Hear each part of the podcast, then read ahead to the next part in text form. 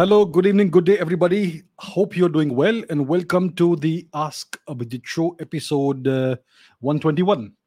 Today, we discuss uh, geopolitics, history, current affairs, and so on.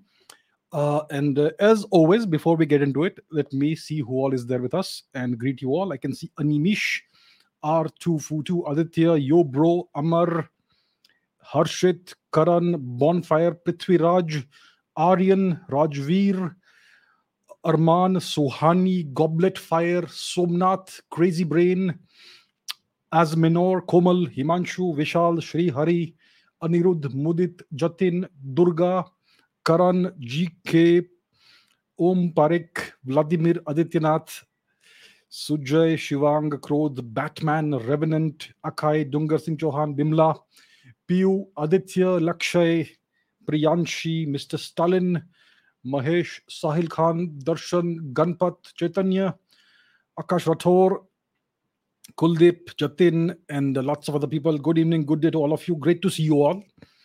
And uh, with that said, let us get into the questions for tonight. And what is question number one? Question number one is uh, multiple questions that I've received about this uh, particular issue. Nishant says, What are your views on China threatening Nancy Pelosi that they will shoot down her aircraft if she visits Taiwan? And Rohit says, China threatened the US over Nancy Pelosi's visit to Taiwan. Do you think a small conflict can happen? Republicans also support the Biden government on this issue. Yeah. So, what's happening is that Nancy Pelosi is right now, as we speak, on her way to Asia, or maybe she must have already reached some place in Asia. So, she's on a tour of, I believe, several Asian destinations, several Asian nations. And uh, a visit to Taiwan was planned. It was on the card. So I'm not sure if it's if she's still going ahead with that, but uh, the indications were there. It was announced that she would visit the island of Taiwan, and that uh, brought forth a very strong uh, response from China. They said that the US is undermining the so-called one China policy that the two nations have agreed to and it, it, the chinese are saying it's a red line that we cannot allow anyone to cross. If uh, this happens then there will be consequences very severe very strong consequences. Essentially they are threatening war. They even went to the extent of saying that if nancy pelosi uh, reaches taiwan they could even shoot her plane down and any other aircraft fighter aircraft etc that are accompanying her. And they have been conducting live firing exercises in the strait uh, in the region near taiwan of the chinese coast. They are massing uh, military equipment personnel, vehicles, etc., uh, close to the Taiwan uh, Strait, etc. So, and and the, they have been uh, upping the ante when it comes to their incursions into Taiwan, into so-called Taiwanese airspace and all that. The, so the Chinese have made it extremely clear in public repeatedly that this is a red line that the US cannot cross. If the US crosses this red line, then China will essentially go to war. They will shoot. They will possibly shoot down the aircraft of Nancy Pelosi, any other accompanying aircraft. And that essentially is an act of war if you do that. So they have staked their credibility on this issue, right? Uh, the thing is this the Chinese Communist Party cannot afford to be seen as weak in front of their own population, their own public. Mr. Xi Jinping cannot afford to be seen as weak and, and conciliatory to the US because their entire plank, their entire basis for legitimacy is that uh, is is nationalism, that China is going to rise, and that is the that is the trade-off for the Chinese public. That you accept our hegemony, you accept our dictatorship, our one-party rule, our imperial rule over over the Chinese public, in exchange for us making China a great nation again. That is the well unsaid, unspoken contract and therefore the chinese communist party and mr xi jinping cannot under any circumstances afford to appear weak in front of the public. Yeah, and we know that uh, various American officials have been routinely visiting Taiwan. Yeah, uh, generals, military personnel, etc. But Nancy Pelosi is a very high-ranking uh, U.S. government official, so that is a whole different uh, ball game when it comes to her visit to Taiwan. So um, they have uh, made it very clear that they would essentially go to war, and and and shoot down the aircraft if the if Nancy Pelosi is to visit. So the question now is what is Nancy Pelosi going to do? She would have reached some part of Asia by now, I suppose. Yeah. Uh, will she go ahead with the Taiwan visit? It looks like she is kind of backing down from that. The US government seems to be backing down from that. Um, maybe it was just a way for the US to test how far the Chinese are willing to go. And they have gauged the response. And most likely, I would say that Nancy Pelosi may not go ahead with this visit to Taiwan. Uh, the US doesn't need to escalate this matter further they have things pretty much under control. Taiwan is essentially under their control. They have the island chain, the first island chain, second island chain. They own the US owns Japan, right? Japan is a US colony. South Korea is a US colony. Then you have Guam in the in the South Pacific region, which is uh, which is an, uh, another island that's under US control. It's a major naval and uh, air force base Australia also is under US control. It's a US colony. They have 15,000 troops permanently stationed there on a rotation basis, the Americans you know, on Australian soil, and so on. So um, they don't need to push China too far. But if they back down, if the Americans back down, which I think they would be likely to do, then it would, what will be the consequence of that? That will be definitely a loss of a certain amount of prestige for the Americans, right? That they blinked first, that they uh, that they caved in to Chinese threats, that is certainly going to be a certain amount of loss of prestige and loss of credibility, which is more important. Prestige is okay, but credibility is more important. The US is the guarantor of security, of security to South Korea, to Japan, to Australia, to Taiwan. And if the US falls back under threats, then uh, nations like South Korea, nations like Japan, even nations like Australia will ask some very hard questions to themselves that can we trust the Americans when it comes to defending us? Because that's the that's the deal, right? The U.S. is going. Is, the U.S. guarantees the national security of of uh, Taiwan and South Korea and Japan and even Australia and New Zealand. So now these nations will ask themselves very hard questions if the U.S. Back, backs down from this uh, visit to Taiwan. And as we can see, these are all indications of the fact that the US dominance and hegemony in the world is slowly, slowly, step by step, inch by inch eroding away. Yeah. 20 years ago, the Americans would not have given in to Chinese threats. It, it, the, the, even, even the thought would not have been conceivable 20 years ago. But today, especially at least in this region, the Americans would are most likely to step back. So that's what I think will happen. It's something that's in progress right now. I most likely think that uh, Nancy Pelosi will most likely not visit Taiwan. If she does visit tri- Taiwan, there could be a significant escalation. Once the first shots are fired, you never know up, up to what extent things can escalate. And I don't think the Americans uh, want that.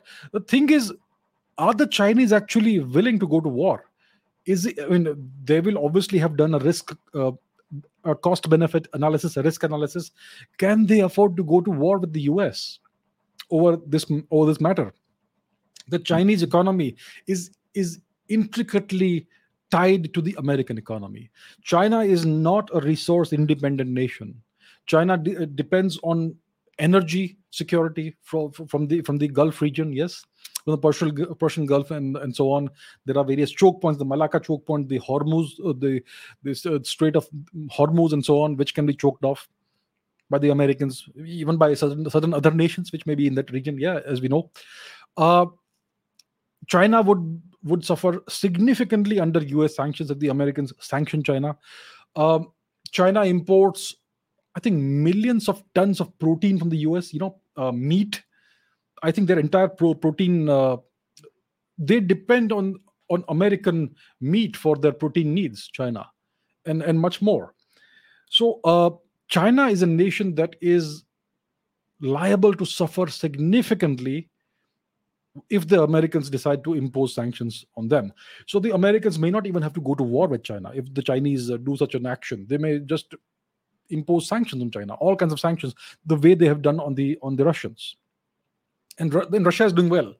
China won't do that well. So there are all these things to consider. And considering all that, I think even the Chinese may be bluffing to some extent, but they can't afford to bluff too far because the Chinese public will then stop supporting the CCP and, and, and Mr. Xi Jinping. And they can't afford to have that happen. So most likely, considering all these things, I think Nancy Pelosi is unlikely to visit Taiwan.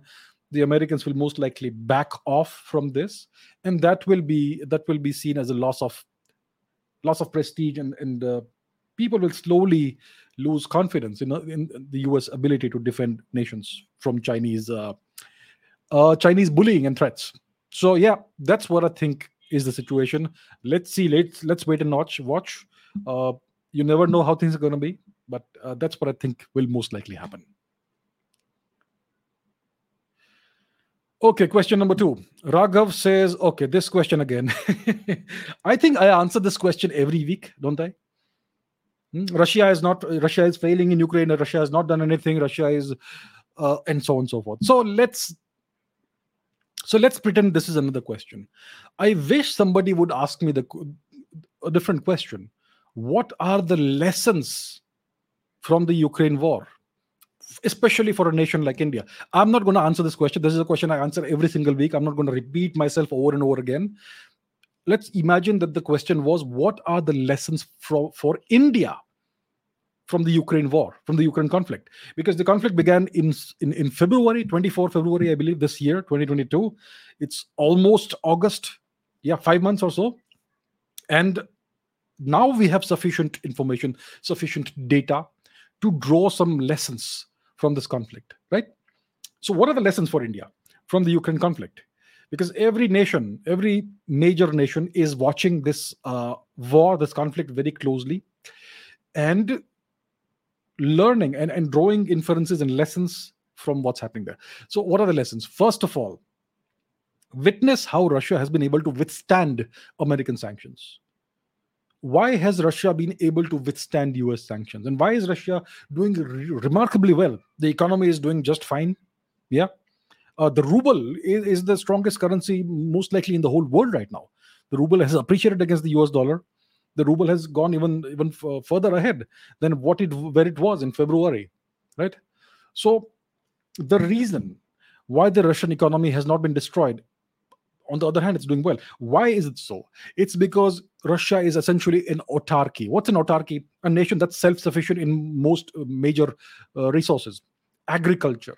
Russia has is self-sufficient in agriculture, in food resources. It doesn't need to import food products, grains, etc., from anywhere. It produces all the food it needs. That's number one.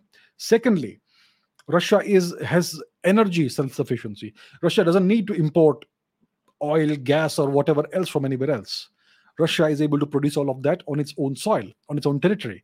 So Russia has energy security. It's the energy security is assured. Thirdly, um, so that's number one. There is energy security, and then, then there is uh, agriculture. Then there are things like Russia uh, has a strong industrial base.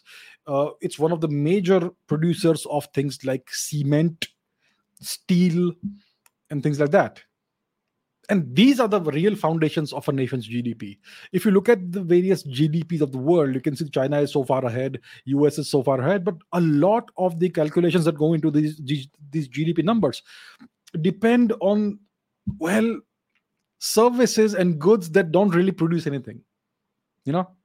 The real measure of a nation's gdp is is agriculture energy uh, industrial output uh, steel, cement, all the things. Essentially, the things that went into the calculations of GDP numbers in the 1920s and 1930s, that's what really matters. If you are self sufficient in those metrics, then nobody can destroy your nation or your economy. Yeah. And so that's what's happening. Russia is doing very well. These sanctions have not worked it's it's Russia is essentially untouched, and then they have been able to link their they, they have decided to link their currency to gold to the to the uh, price of gold because they have sufficient reserves of gold, right? So that is also something that's worked in their favor, and that's why the Russian uh, ruble is doing so well because it essentially is a proxy for actual gold, right? Uh, it, you're guaranteed to get get gold in exchange for rubles if you ask for it.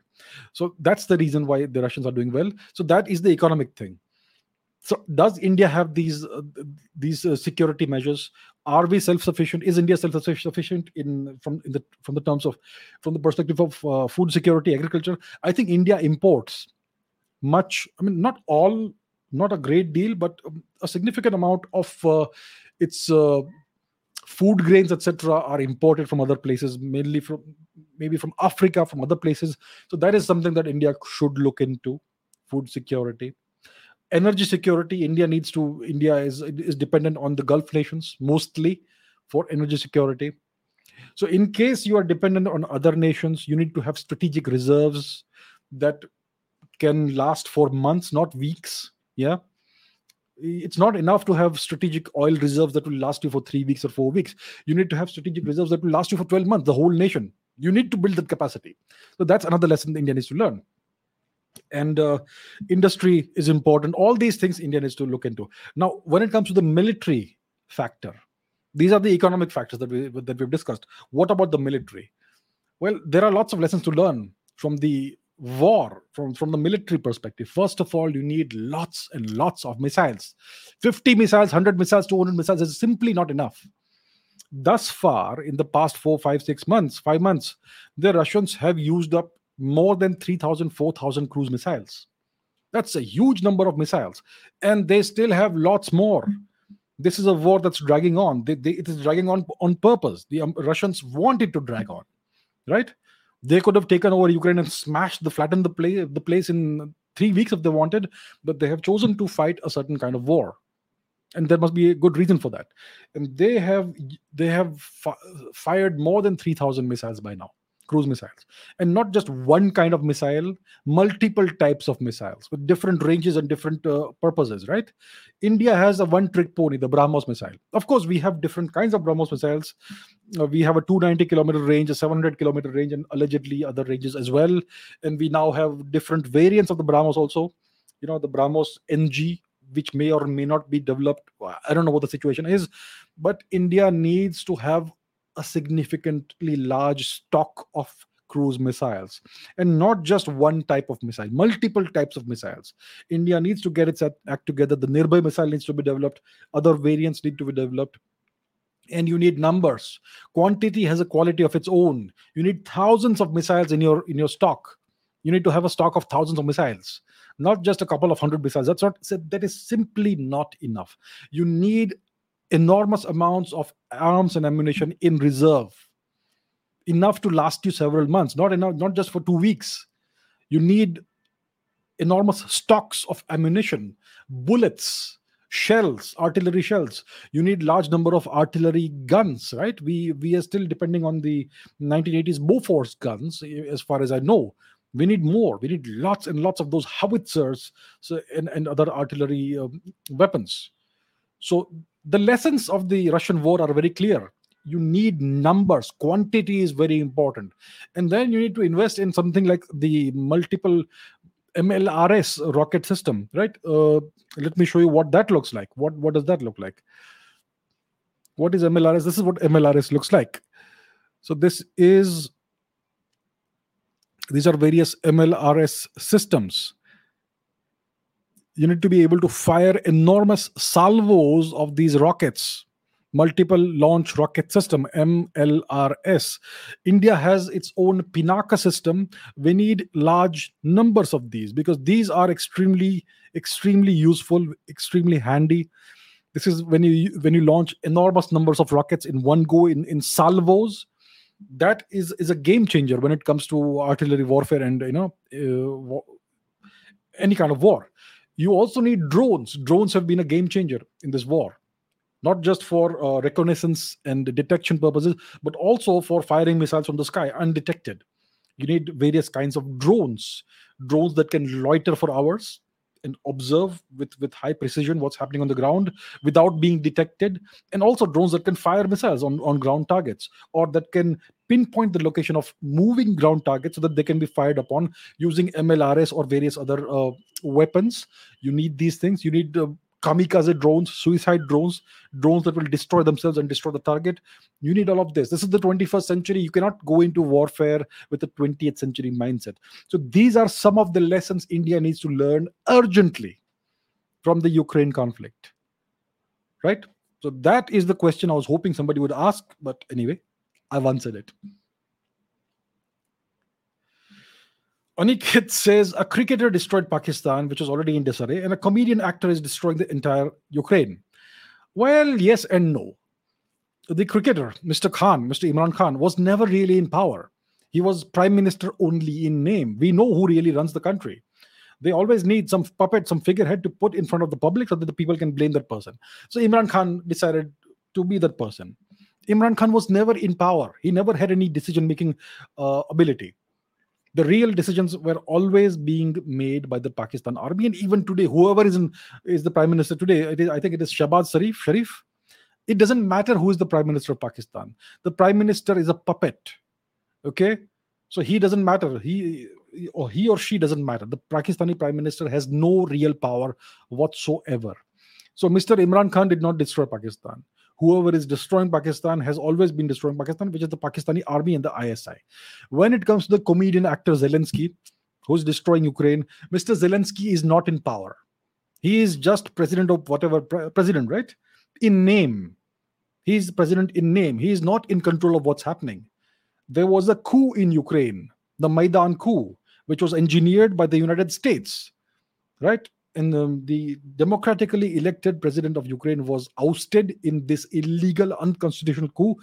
And and who was it? I don't even remember who was the person who was put in place. And after that person, it was Zelensky who has been appointed or put in place as the president. There's no democracy there. It looks like democracy when you have all these elections, but the entire basis is undemocratic and unconstitutional. A coup so, uh, Mr. Zelensky is not in power in Ukraine. He has no real decision making ability. He is simply a puppet of a foreign power. That's all he is. So, understand this. Mr. Imran Khan was never in power in Pakistan. And Mr. Zelensky is not truly in power. He appears to be in power. There's a, he's doing all these photo shoots for Vogue and all that. He's just an actor. He's an actor who is acting as the president. Right? That's what it is. So you have to look through these things. This is how they fool you many of these people who are in power are not really in power. They are, they are only appointed. They are they're presidents and prime ministers in name, especially in nations that are controlled by outside forces. There are so many of these. Yeah. And the real power is somewhere else. The real power lies somewhere else. And these presidents and prime ministers have no ability to say no to the, the ones who really control them. So that's how it is. Okay, this is by Subhita Devi. Mr. David Reich, research says Indians have Yamnaya admixture. This is the main narrative, but Scandinavian geneticist published a paper that says India do not have Yamnaya admixture. Dr. David Reich also claims R1A Z93 subclade of R1A 4000 years common ancestor. French geneticist published a paper which says it is 15,000 years and so on and so forth, so on and so forth. Long, long, long thing.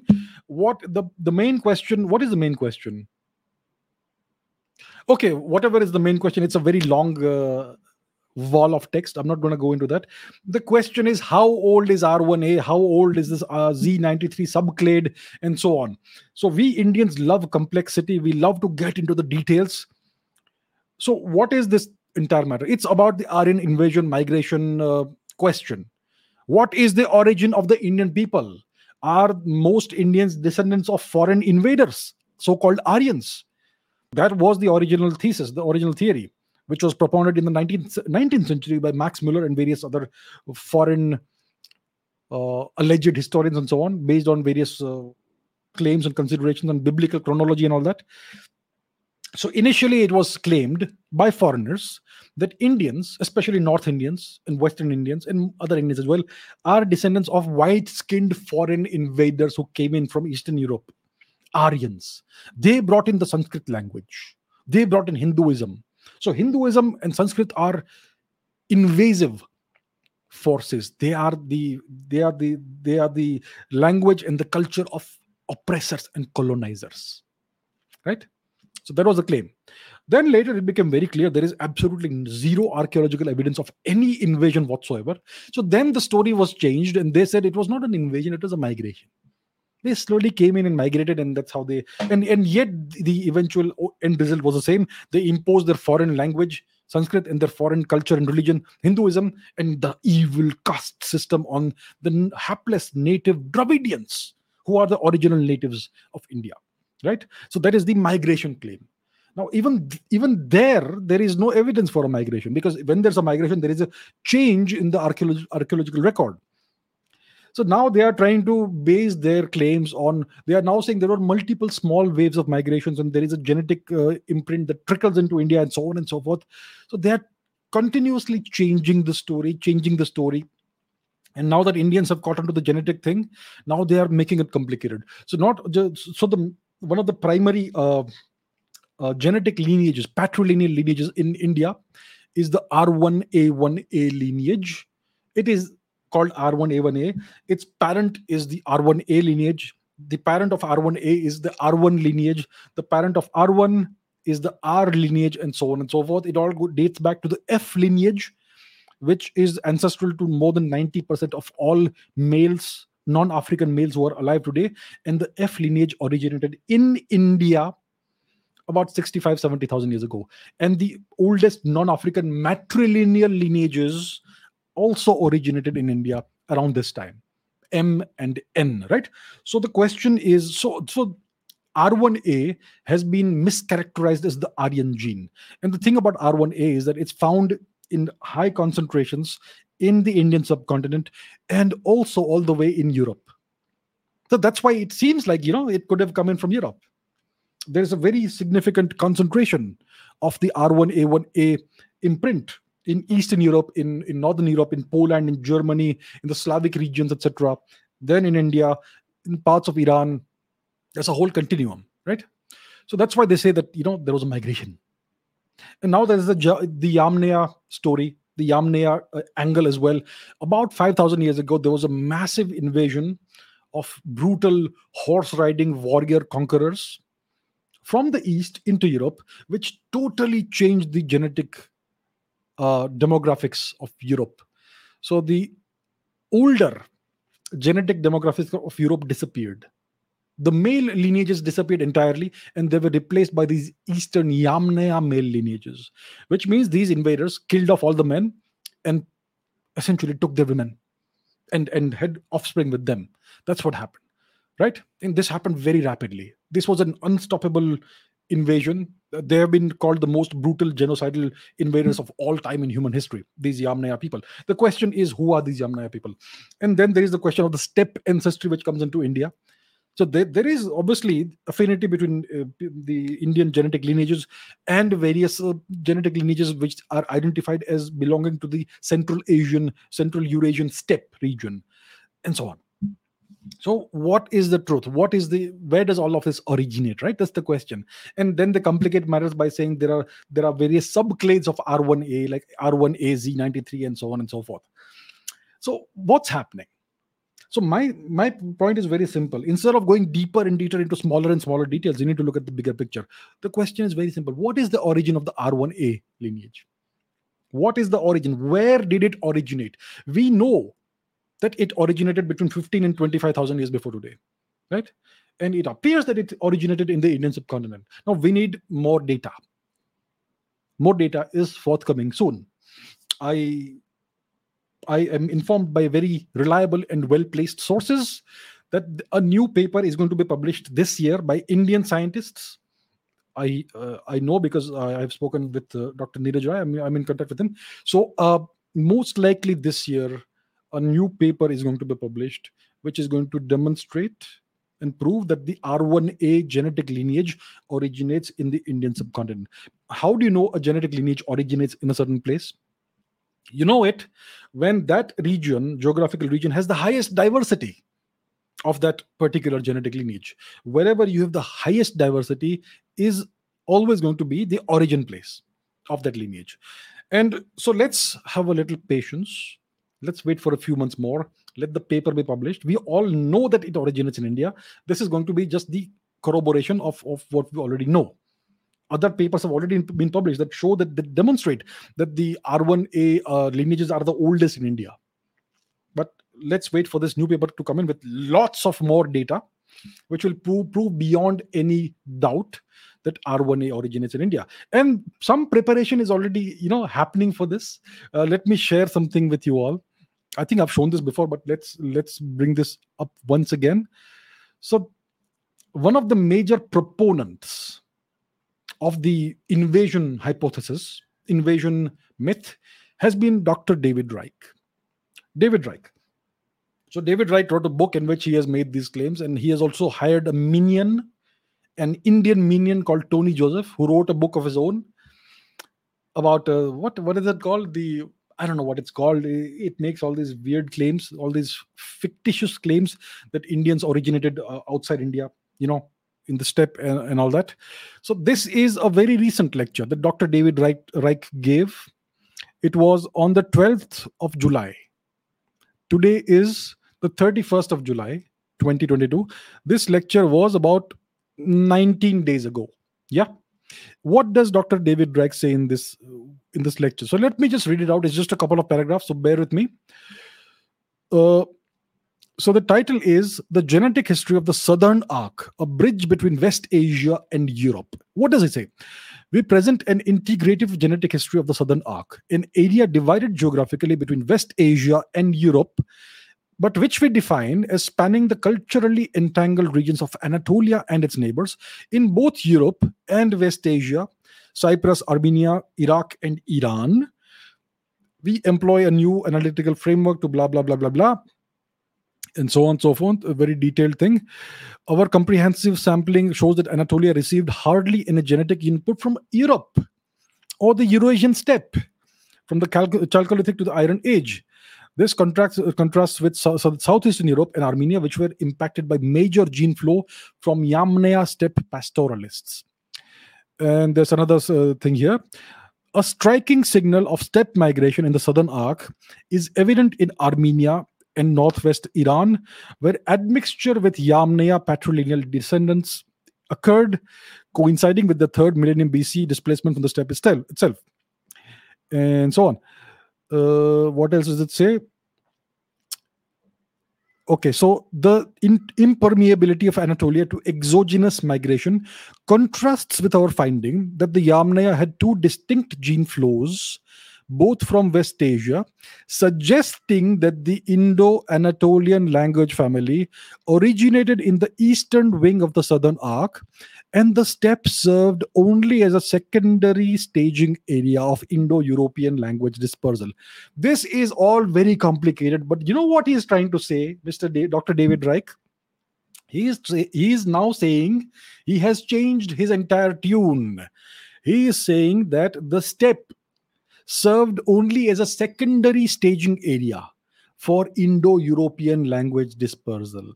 The Indo Anatolian language family originated in the eastern wing of the southern arc. What does it mean? He is saying it originated around Iran. Wait for a few months, he's going to say it originated further east from Iran.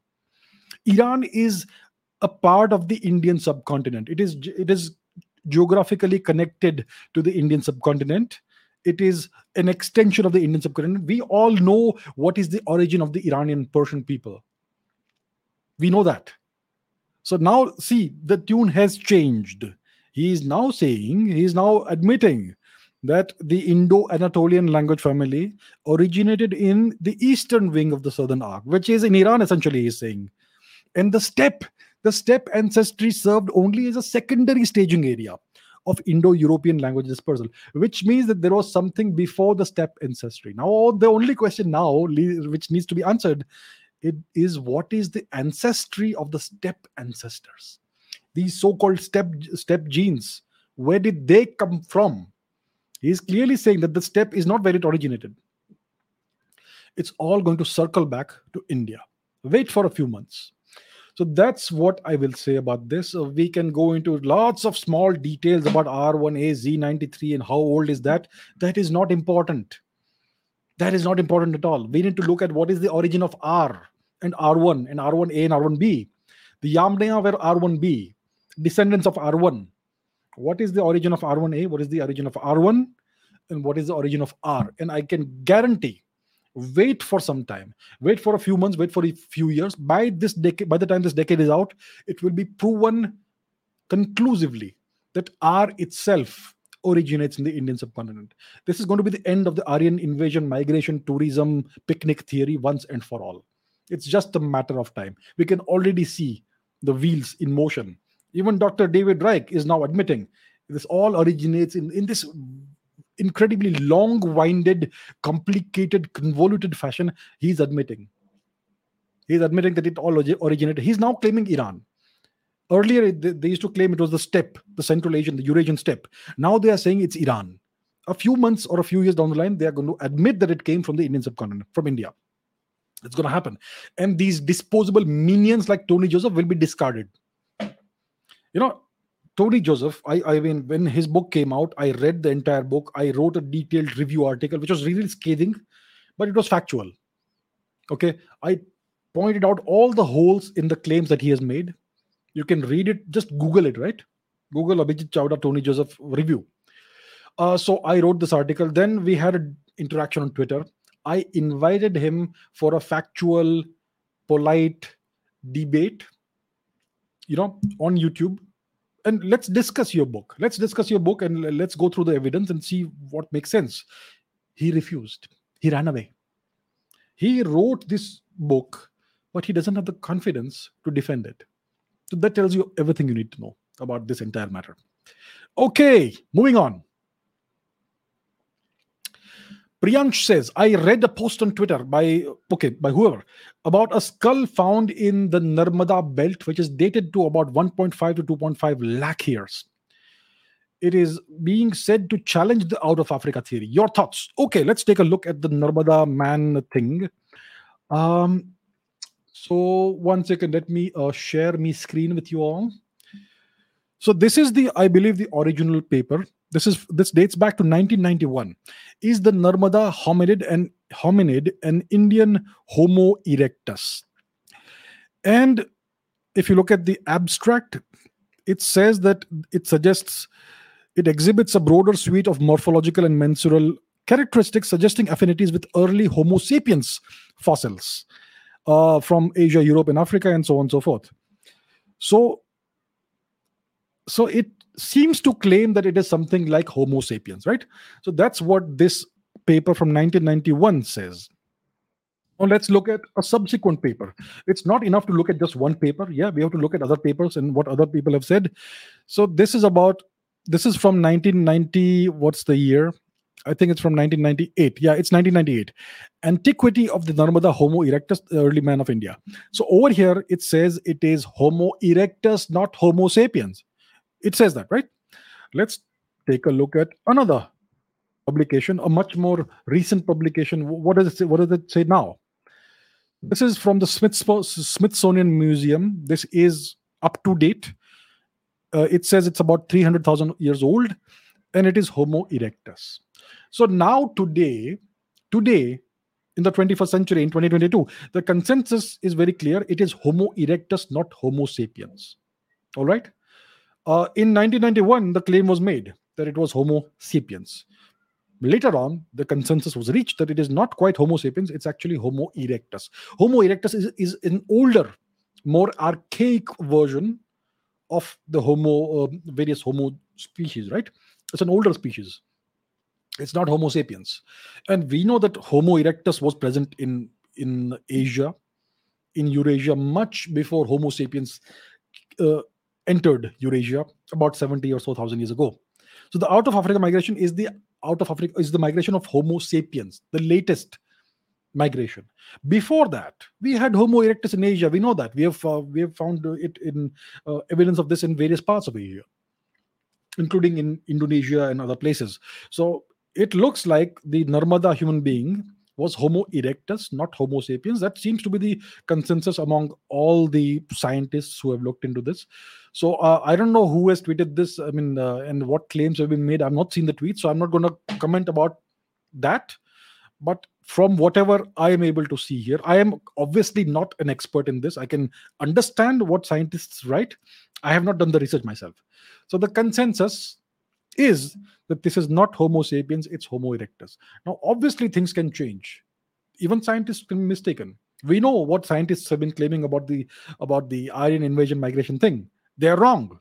And they know they're wrong. Now they're changing the tune. So it is possible that in the future somebody may re-examine this the, the remains and maybe a different uh, conclusion could be drawn.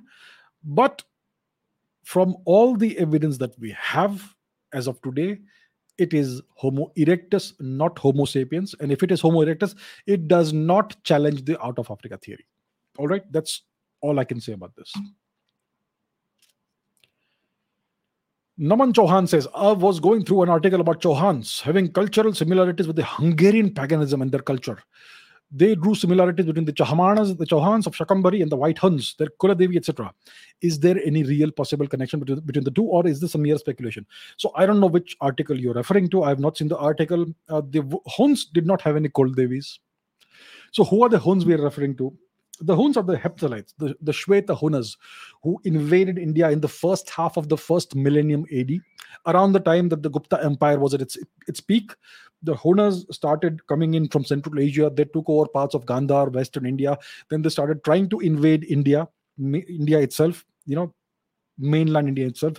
They were repulsed time and again by the Gupta emperors, especially by Skanda Gupta, the great defender of India. After the death of Skandagupta, the Hunas, the White Hunas were the Shweta Hunas were able to start conquering parts of India, and they entered India. They ruled various parts of India for some time. They harmoniously adopted Indian culture, except for one or two kings.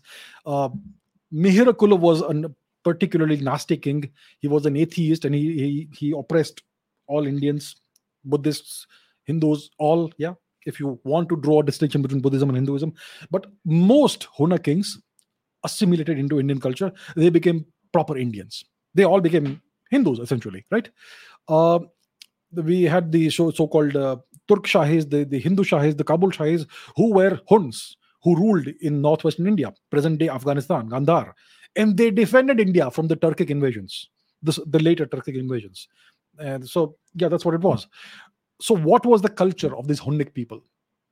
It was uh, what is now called Tengrism. So, the Huns and the Mongols have the same ancestry, the same origin. The Mongolians practice today today if you look at mongolian culture it's a beautiful synchron- syncretic culture a syncretic mix of indian culture and tengrism it has elements of tengrism the original culture of mongolia and elements of buddhism and hinduism and you see a beautiful mixture of that in mongolia today the uh, the huns they also practice the same religion, Tengrism. Now, most people will tell you that Tengrism is a monotheistic religion. That is absolute nonsense. Tengrism is a polytheistic religion. The, the, the two major deities are the Sky Father, Tengri, and the Earth Mother, Umai. And there are a whole host of other divinities. There is ancestor worship, there is spirit worship, there's nature worship. All of that is present in Tengrism, right? Mm-hmm. So, uh, it was a polytheistic culture. It is a polytheistic culture wherever it still exists. And the Huns, because they were polytheists, they were able to assimilate uh, assimilate very easily into Indian culture, Hinduism, Buddhism, whatever you want to call it, because it's all polytheistic cultures are very similar. Now, uh, so that's the similarity that you can talk about. Uh, the Huns did not have Kuladevis. They did not have Kuladevis. So that if if if a claim of that sort has been made, I I, I have seen no evidence of that. In Tengrism, there is no concept of Kul Devis and all that. And when it comes to the Rajputs, the Chahamanas, other, other Rajputs, they are descendants of. So who are the Rajputs? The Chahamanas of Shakambari, the Chauhans, are Rajputs, right? It's a Rajput clan. It's not a tribe. It's a clan. It's a lineage. So there are a number of uh, uh, such lineages which are now called Rajput lineages or clans. Who are the Rajputs? The Rajputs are the warrior class, but not the entire warrior class. The Rajputs were the aristocracy, the ruling class among the warriors, among the so-called Kshatriyas, right? That's what they were. So these are ancient lineages that date back to Vedic times. There could be a little bit of influx from Huns or whatever, when the Huns came and ruled over parts of India for a small period of time, they did not come in enormous numbers, in, in millions their popul- their numbers were dwarfed by the Indian population. They were just a small drop of water into the ocean that is was Indian population. So if there is any genetic genetic contribution to the Indian gene pool from Huns, it is minimal, negligible, maybe 0.1% or so. And it's possible that some of them, after they assimilated into Indian culture and started ruling various parts of India, they would have claimed Rajput origin or Rajput lineages. Because as we know, parts most of Central Asia was Indian in nature before the Turkic invasions, right? Uttara Madra, Uttara Kuru. Uttara Kuru was the eastern part, north east of the Himalayas, and Uttara Madra was the western part of Central Asia. And these were all dynasties that that had Indian origins, right? Uh, so the Huns, it's very conceivable that they would have claimed Indian origin, Indian lineages, and they would have said that we are Rajputs. And maybe the Indian Indian public may have accepted it, and maybe they slowly assimilated into um, some of the Rajput lineages. We know that some of the Huns who ruled over certain parts of India uh, took up Indian Rajput surnames. We know that. And maybe they would have intermarried among these uh, various uh, ruling aristocratic clans. It's certainly possible. So that's the extent to which there could be uh, intermingling or whatever. But when it comes to the Chau- Chauhans, they don't have Hunnic origin. They may have a little bit, 1%, maybe half a percent of Hunnic ancestry, just a little bit, because Huns may have intermarried among them, but that's n- nothing more than that. So, uh, so yeah, there, there, are some claims that Rajputs have Scythian origins and Hunnic origins. Uh, that uh, there could be just a little bit of veracity to that. Rajputs could have maybe half a percent, one percent of Greek ancestry, maybe one percent Scythian ancestry, maybe three percent uh, Kushan ancestry, but overall, these are Indian lineages that date back to very, very deep antiquity, to the Vedic age itself. Okay, so that's what it is. Attila the Hun says the Chinese never wrote anything kind about the Xiongnu or the Huns at any frame of time. The Romans also never wrote anything kind about the Huns. And even today in Brussels, in the European Union, there is Hungarophobia. I wish you, I wish you very much, I wish you and your people much good and wealth. Thank you very much. So this seems to be somebody from Hungary. Well, it's nice to hear from from you, sir. Uh, it is true that the Chinese never wrote anything good about the Huns, about the Xiongnu. So the the ancestors of the so-called Huns are the Xiongnu, which who originated in the northern regions of what is now China, what is present day China, which was never historically part of China. So if you go, if you look, okay, I have not shown the map today, which is shocking. What am I doing? I'm losing my touch. I need to show the map. Where's the map? Yes, we need to look at the map when we discuss these issues. So this is the map. This is the world. Now let's go north of India. If you go north of, let's say, Manipur, just keep going north, keep going north, you will reach Mongolia, right? And this region, Mongolia and north of Mongolia, the Siberian region, this is the original homeland of the uh, Mongolian and, and Hunnic people and the Turkic peoples. And their ancestors were called by the Chinese as the Xiongnu. Okay. So the Chinese did not, obviously, the Chinese did not like them. The Chinese wanted to suppress them. And they, they did that successfully for centuries. Eventually, there was a backlash in the form of the great Genghis Khan, right? So uh, the Chinese regarded the Xiongnu, the Huns, as barbarians. Yeah. And that's why they built the so called Great Wall of China. And that is the actual extent of the Chinese nation, right? That, that is the real border of China, the Great Wall of China. So the purpose of this Great Wall was to keep the unwashed, uncivilized barbarians out, the Xiongnu out. And you are right, sir. The Chinese never wrote any anything good about the Huns, about the Xiongnu. The Romans also never wrote anything good about the Huns. At the same time that the White Huns, the Shweta Hunas, were trying to invade India, at the very same time they were trying to uh, to to invade uh, the Roman Empire. So so that was that is what was going on, right? Uh, the Huns were trying to invade Rome and India at the very same time. So that's how widespread they were. They were nomadic people. They were spread all across Eurasia, and they were invading Rome and India at the same time. The Romans never wrote. Obviously, they never wrote anything good about the Huns. The Huns were very successful in their in their uh, military campaign against the Romans. Uh, so the Romans never wrote anything good about the Huns. They, they also regarded the Huns as barbarians. India fought the Huns, but eventually accepted them, and the Huns assimilated into the Indian population. So you will never see anything bad written about the Huns from the Indian perspective, apart from one king called Mihir which no one liked, whom whom no one liked. He was, uh, well, a nasty piece of work. He was an atheist, and he oppressed uh, various Buddhist monks and monasteries. He oppressed the Hindus and Brahmins as well. He oppressed everybody. He was a cruel guy. But most other Hunnic rulers were, well, they were good.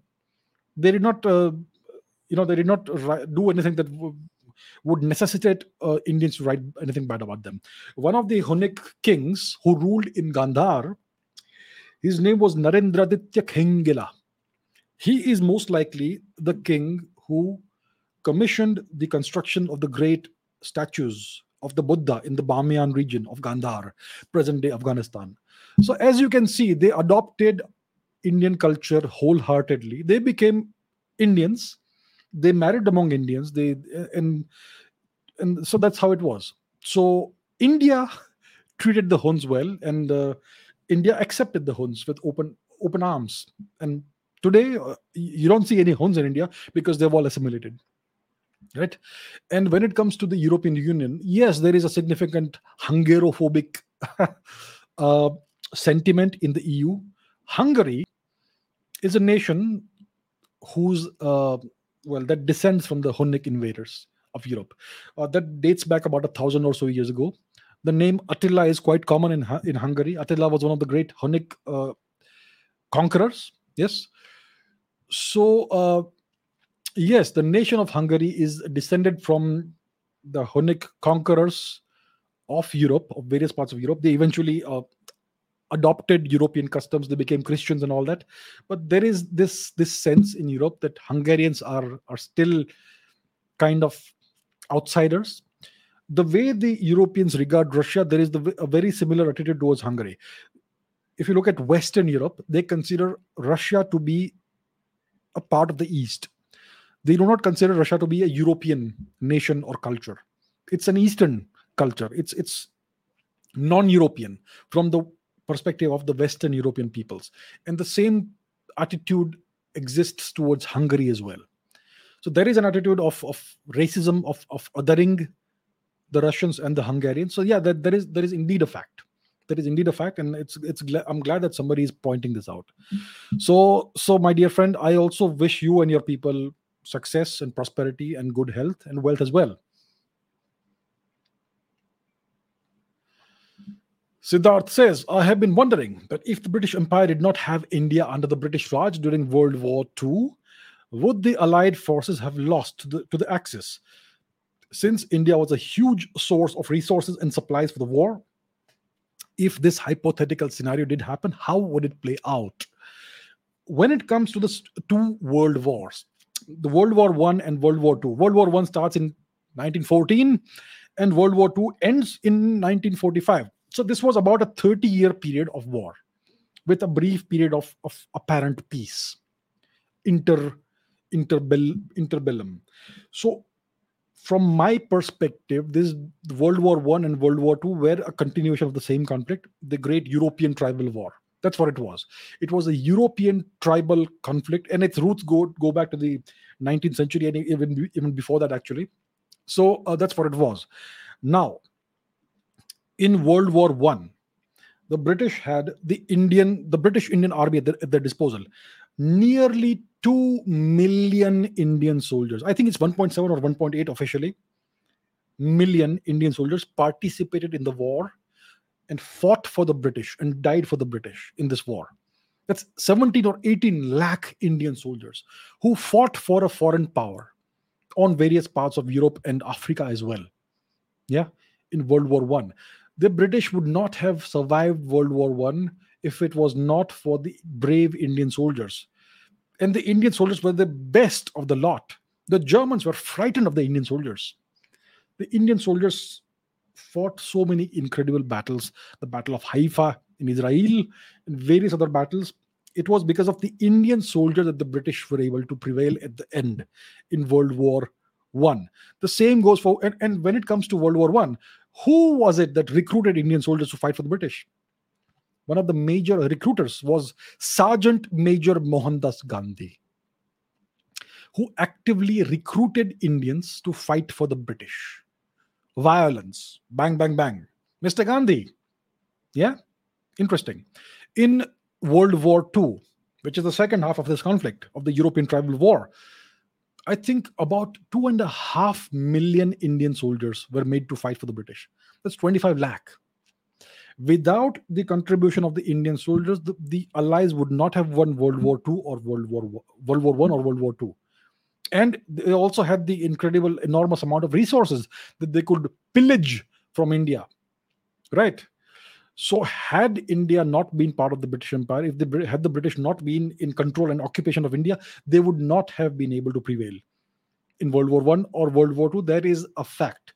And many british uh, high ranking generals etc have spoken about this have written about this that were it not for the indian soldiers the british would not have survived these wars.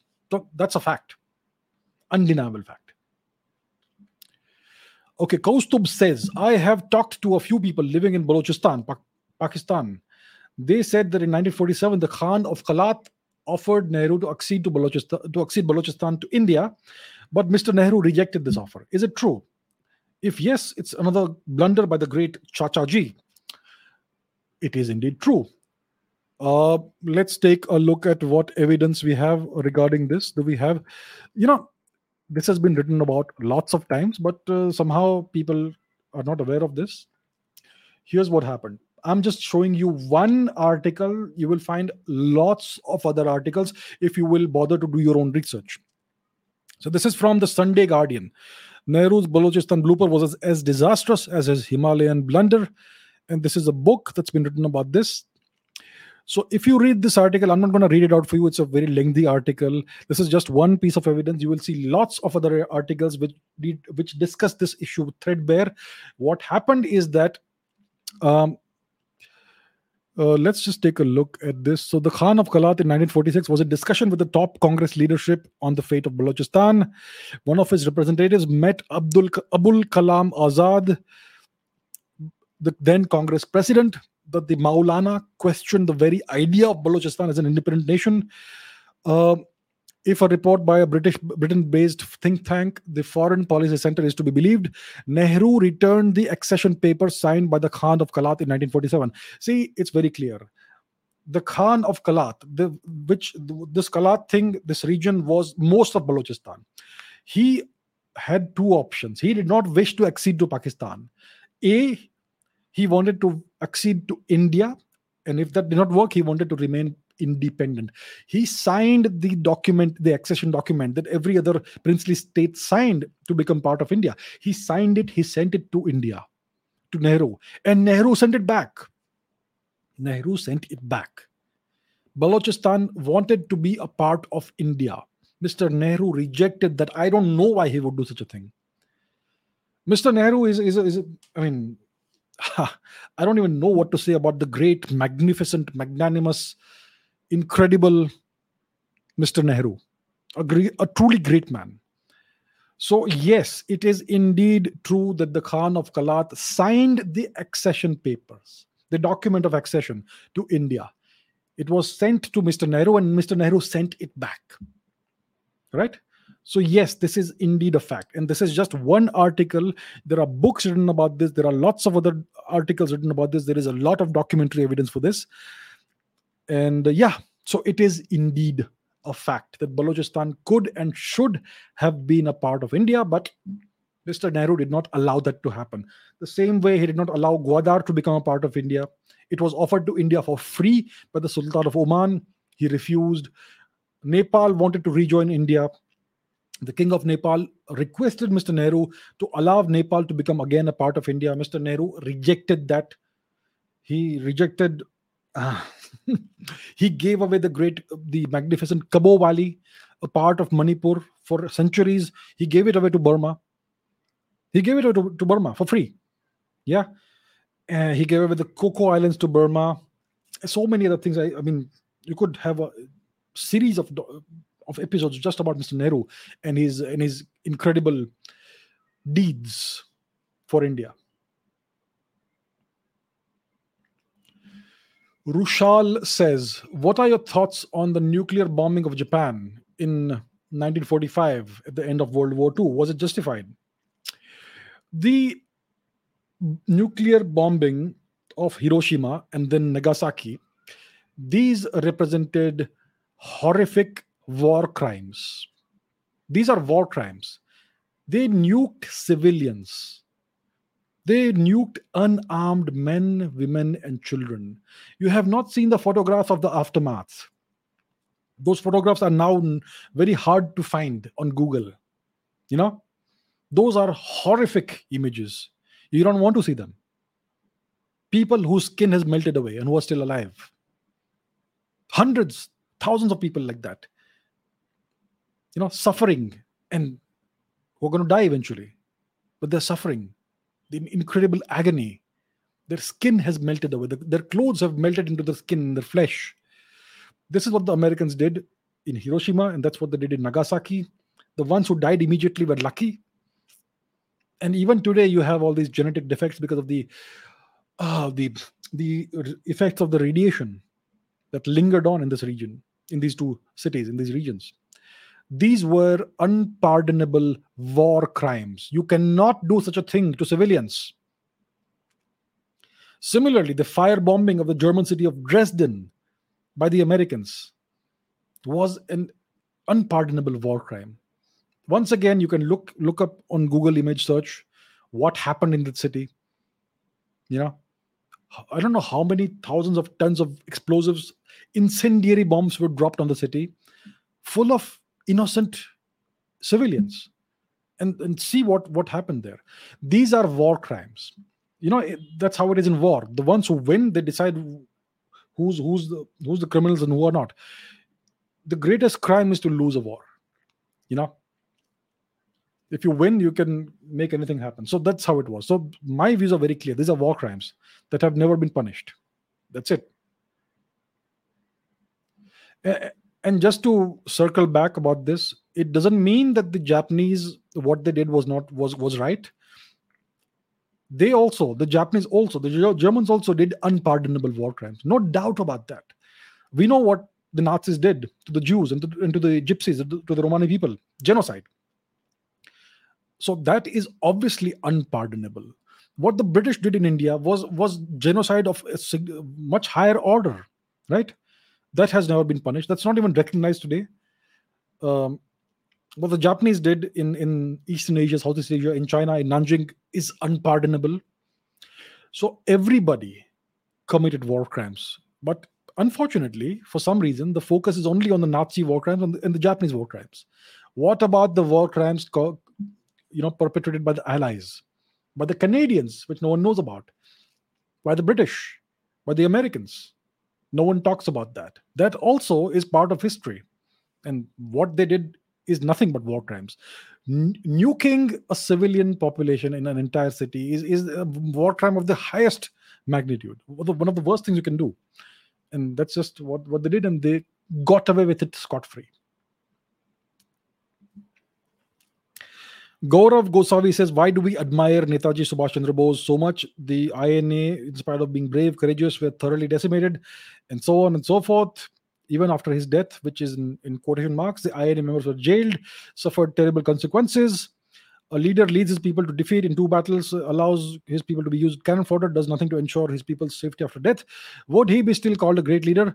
P.S. I love and respect and admire Netaji from the bottom of my heart. I'm just playing the devil's advocate. Sorry if it hurts anybody's feeling. Okay, a good question. We should certainly examine this this question. Why do we admire Netaji Subhash Chandra Bose, despite the fact that he did not succeed? What was his objective?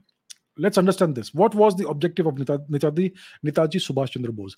His objective was to liberate India from British occupation through military means. That was his objective.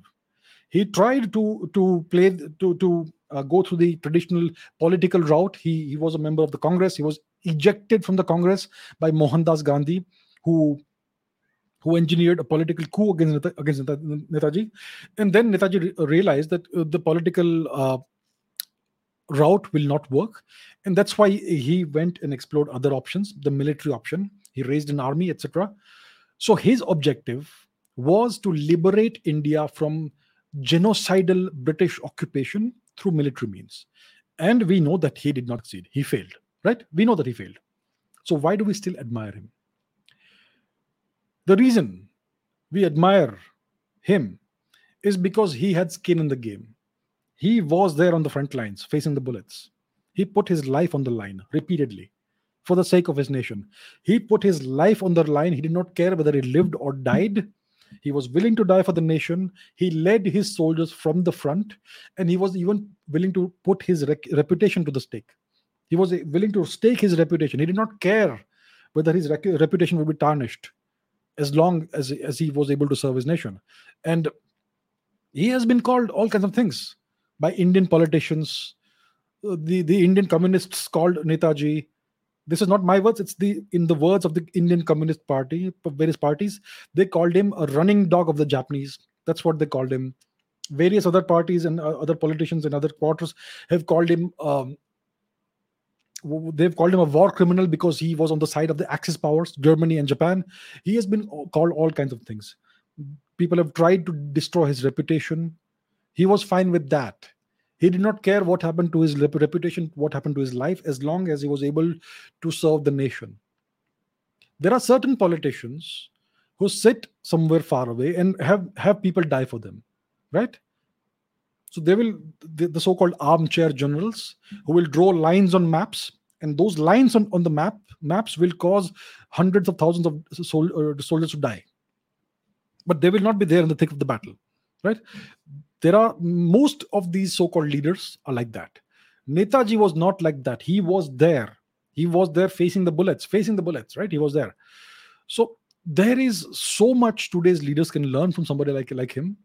If you look at today's politicians i would say 99% of them are are well they leave a lot to be desired less maybe 1% of politicians have some of the qualities that netaji subhash chandra bose had yes he failed and leaders must succeed so yes he failed but you know what we admire people who, who fail gloriously because they tried their best you cannot say the same about the so-called other leaders of india the other so-called leaders of India from the 19 from from from the 1930s, 1940s, etc. How many hours, days, weeks did Muhammad Ali Jinnah spend in a British jail? Can someone answer this question? How many days did Mr. Jinnah spend in a British jail? Mr. Gandhi spent a significant amount of time in in five star jails, yes, palaces, but at least you can say he was in jail you know he, he would have a morning walk he would have his goat milk and he would then re- relax and write something and write letters and all that mr gandhi spent that sort of quality jail time it was like a vacation for him mr nehru also spent time in jail but it was again quality vacation time mr jinnah did not spend a single day in jail mr bose faced bullets he was in a submarine he had to escape from house arrest disguised as, as somebody else. He had to escape through northern India, through Gandhar. He had to through Central Asia all the way to Russia, I believe. Then to Germany. From Germany, he had to go all the way to Japan, all in the service of the nation. He did everything he could. He dedicated his whole life to the nation. He was willing to die for the nation. He was willing to have his reputation ruined for the nation. These are the reasons we admire him for. Show me another Indian leader, successful or not, who had even 10% of Netaji's qualities. You won't find anyone like that. So that is the reason why we admire him. Yes, yes, it's true he failed. He failed because he did not have the resources that the, that the empire had at its disposal. Right? But he tried. And most likely he knew that he may fail. He still tried. So that's why we admire him. So that is why he is one of the one of the few leaders of the 20th century and later from India that we actually can truly admire. Okay. Okay, this question again. Uh, Pavan says Telugu is older than Tamil. Why do you people always ignore Telugu? Gautam says uh, Sanskrit has ancient Dravidian linguistic substratum in it. In Tamil has a lot of Sanskrit loan words in it, so no need of fighting. Both are pretty connected languages and both are native to India. See, this is an ongoing topic of of, of uh, uh, people keep fighting about this. I see this in the comments every day on my channel, in other places.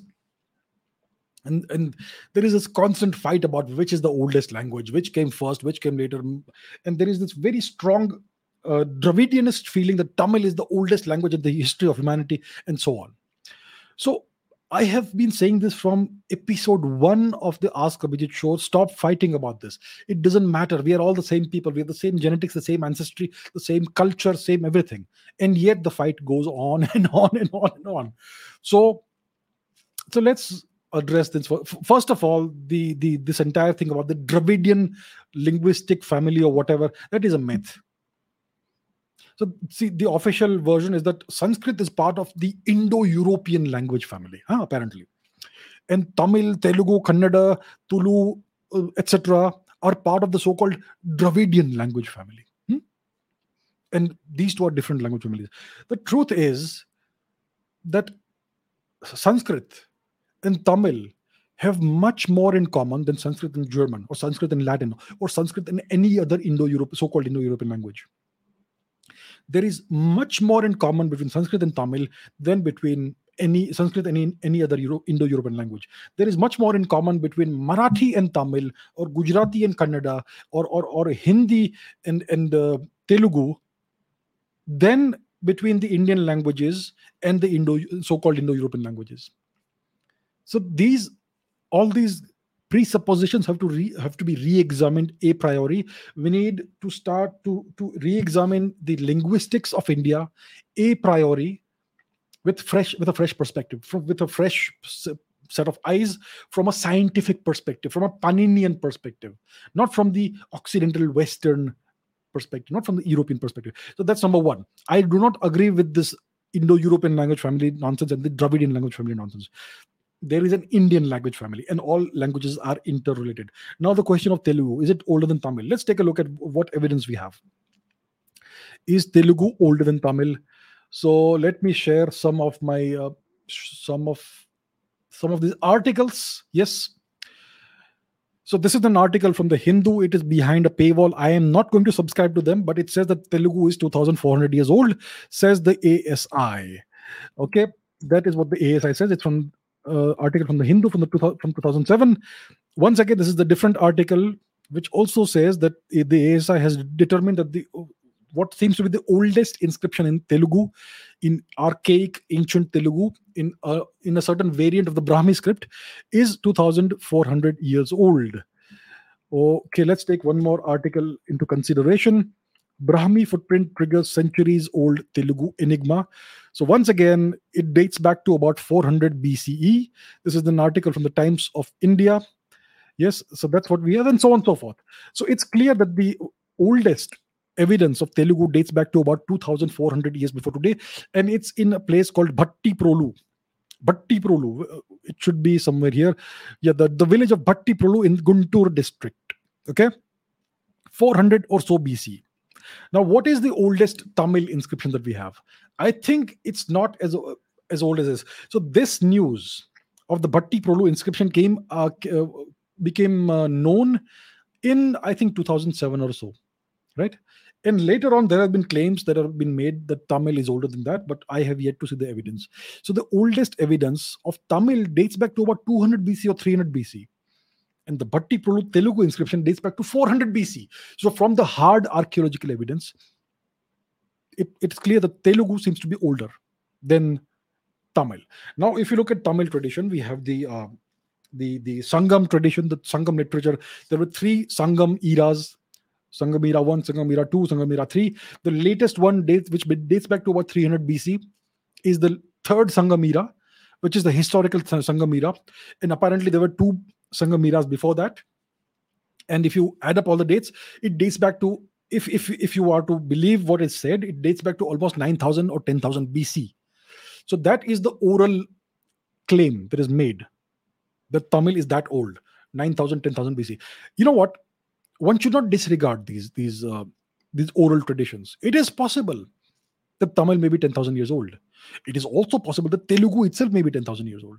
Now, so but the but the hard evidence that we have the oldest inscriptional evidence that we have anywhere in the world of telugu and tamil shows that telugu is older okay bhatti prolu 400 bc older than older than the oldest tamil inscription now when it comes to the actual uh, sanskrit versus other languages the, the, that that controversy i have always said that let's not make a big fight of this. We are all the same. But if you really want to get into this, okay, if you really want to get into this uh, matter of what is older, Tamil or Sanskrit or Telugu, uh, it's been established now that the oldest inscriptional evidence says that Telugu is older than Sanskrit. Now, if you want to do a Sanskrit versus Tamil thing, yeah, you want to do that? The oldest Tamil period is called what? A, the Sangam period. What does this word Sangam mean? Community. Is Sangam a Tamil word? Unfortunately, it's a Sanskrit word. So the oldest Tamil period has a Sanskrit name, Sangam. What is the oldest Tamil literature? The Tolkappiyam. Yes, the oldest literary text available in the entirety of Tamil history, the Tolkappiyam. The word Tol means old or ancient. What does the word Kappiyam mean? Kappiyam, Kavyam, poem. Is that a Tamil word? It's a Sanskrit word. So the oldest Tamil era has a Sanskrit name, Sangam. The oldest Tamil literature is the Tolkavyam, which again has a Sanskrit name. So, you know, if you look at these things, different facts, uh, other facts come to light. I don't want to get into all this. I, I'm I'm not in favor of these unnecessary and pointless fights. I am sure the Tamil and Sanskrit emerged maybe in parallel. Maybe both are ancient languages so as far as we know, Sanskrit is the oldest language in humanity, in human history, oldest known language. Maybe Tamil is also that old, possibly. Maybe Telugu is older. The evidence that we have shows that Telugu seems to be older inscriptionally than Tamil.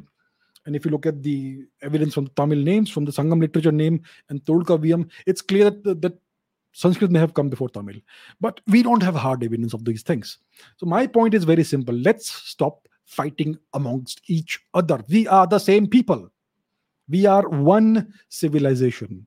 If you look at Indian history of the past, let's say only 3000 years, you will see migrations within India, all across India, north to south, south to north, east to west. If you look at Sangam literature, they talk about lands north of the Himalayas. Yeah, Tamil literature. You talk, if you look at Sangam literature, it talks about the Vedas, about the Rishi Munis let's stop getting into all these unnecessary political f- fights politicians make people fight in order to gain something for themselves and that's what we are seeing in the south in the southern part of india the dravidian movement they are trying to deny their own history that's what's happening so we need to stop fighting hmm. amongst each other we need to work together and take our civilization forward right that's all about this matter Okay, Aman says, why were the first Indian military heads, army, navy, air force, even after India's uh, independence, why were the British? Why were the English? What sort of independence is this? Is it true? After 1947, the heads of the army, Indian army, Indian navy, Indian air force, were they British? Uh, who was the first governor general of of independent India? It was that fellow, right? Mountbatten, Lord Mountbatten. Why was an Englishman the Governor General of India after India became apparently independent? The first Governor General of Pakistan after 1947 was Muhammad Ali Jinnah. So why wasn't an Indian appointed as the Governor General of India instead of an Englishman? So yes, the first Governor General of India, of independent India, supposedly independent India, was an Englishman. Is that independence? Not quite. It doesn't look like independence to me. It doesn't sound like independence. Let's take a look at the Army, Navy, Air Force. Yeah. Let's see if we can find a list of Indian heads of army and all that. Let's see. Let's take a look. We can certainly find that very, very readily online. Let me share the screen. Here we are. List of Indian Chiefs of Army Staff 1947 to 2021. So let's see who we have. 1947, 15th August onwards, General Sir Robert Lockhart. That's not an Indian name. 48 to 49, General Sir Roy Bucher. So, yes, it's clear that you had, even after 1947, you had two Englishmen who were at the head, who were at the head of the Indian Army. Let's take a look at the Air Force, shall we? What do we have? List of Air Chief Marshals of India, 47 to, to 21. 1947, 15th August, Sir Thomas Walker Elmhirst. Then Ronald Ivelaw-Chapman, 1950. 1951, Sir Gerald Ernest Gibbs. Yeah, until 1954. Good God, these are all Englishmen. Why was it so in an independent India? Let's took, take a look at the Navy, shall we? List of chiefs of the Naval Staff of India, 47 onwards. Uh, 15th August onwards, Rear Admiral John Talbot Savignac Hall. Then 48 to 48, Rear Admiral, the same guy. Then Vice Admiral William Edward Parry until 1951. Then until 1955, Sir Charles Thomas Mark Pizey, whoever the hell that is. Then 55 to 55, Mark Pizey, then Robert Stephen Hope Carlisle until 1958. So it is very clear that even after India's so called independence, India had a foreign governor general and foreign chiefs of the army, navy, and air force. Is that independence? That is why people ask the question what really happened in 1947? On what terms did India gain its so called independence? What changed after India's so called independence? You still had British people at the heads of the army, navy, and air force. You had a British governor general. You had the same British institutions in India, which still exist today. The Indian Penal Code dates back to 1860. Who wrote that? The British. Who wrote that? The infamous Lord Macaulay. Right? And that still exists today. The Indian Constitution is of foreign origin. What really, what did India really become independent? That's the real question we have to ask ourselves. Are we really independent even today? What changed after independence? Did the education system change? Did, did we get to learn the true history of India? No, we are still taught lies. Nothing has changed. India is still deeply, deeply, and thoroughly colonized. And you can see that in me as well. So that's where we are. So, good question. We need to introspect about these things.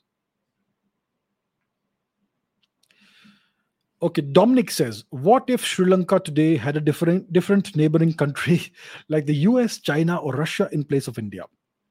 Would Sri Lanka still be independent today? Would these countries have taken a different approach towards Sri Lanka's crisis if they were in the place of India? This is an excellent question. What if, instead of India, Sri Lanka was the neighbor of the US or China or Russia in the 1940s? What would have happened then?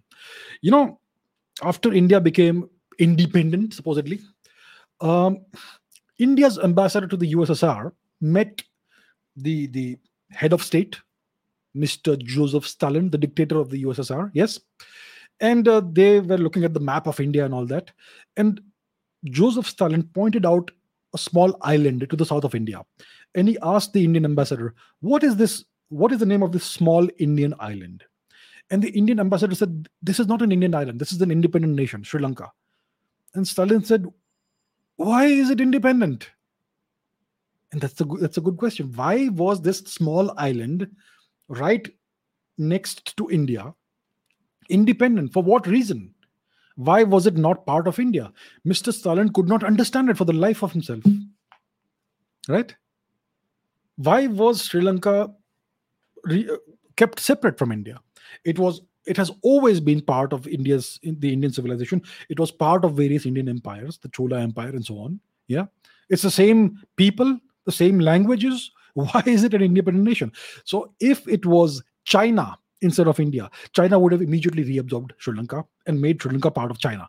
If, if it was the ussr instead of india the ussr would have obviously absorbed sri lanka within itself. And the same would apply to the US. The US is an expansionist hegemonic power. We know what they've done to Mexico. Texas was part of Mexico. California was part of Mexico. New Mexico was part of Mexico. The Americans fought wars with the, with the Mexicans and took away all these territories, and so on and so forth. Yeah, so had it been another country instead of India that was next to Sri Lanka, Sri Lanka would not be independent today. Yeah and uh, yeah so that's that's the answer the, the current crisis is a whole different story but historically Sri Lanka has been extremely lucky that it is an independent nation, and maybe not so lucky. I mean, see what happened. So, yeah. Ronit says you said that air, aircraft carriers are obsolete in this age of modern warfare. However, isn't aircraft carrier important part of blue water navy extending the range of attack for a country using it ag- against another country? As for their threat of submarines, can't a pair of anti-submarine corvettes be employed along the carriers and aircraft carriers can be protected by missiles by using anti-air missiles through VLS systems present in aircraft carriers itself? You know what? All nice and good hypothetically when was the last time an aircraft carrier was attacked was was caught in open con- combat? When was the last time this happened? During the vietnam war or or in the in the in the run up to the vietnam war it was an american aircraft carrier that had to face enemy fire. What happened? It was decimated and destroyed. After that no aircraft carrier has actually come under enemy fire. Yeah aircraft carriers are nice when you have overwhelming superiority and no real uh, threats. For instance, let's look at a different platform. The so-called, um, not the so-called, the, the, drones.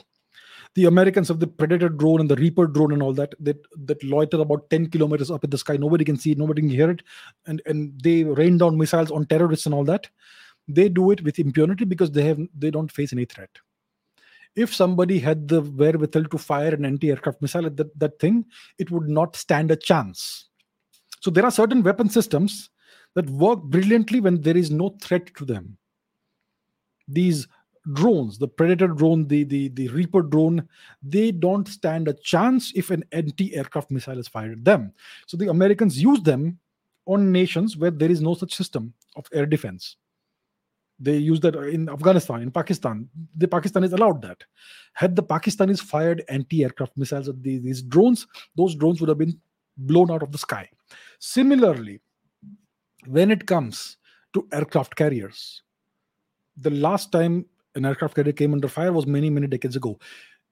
It is just a mathematical calculation of how to destroy an aircraft carrier.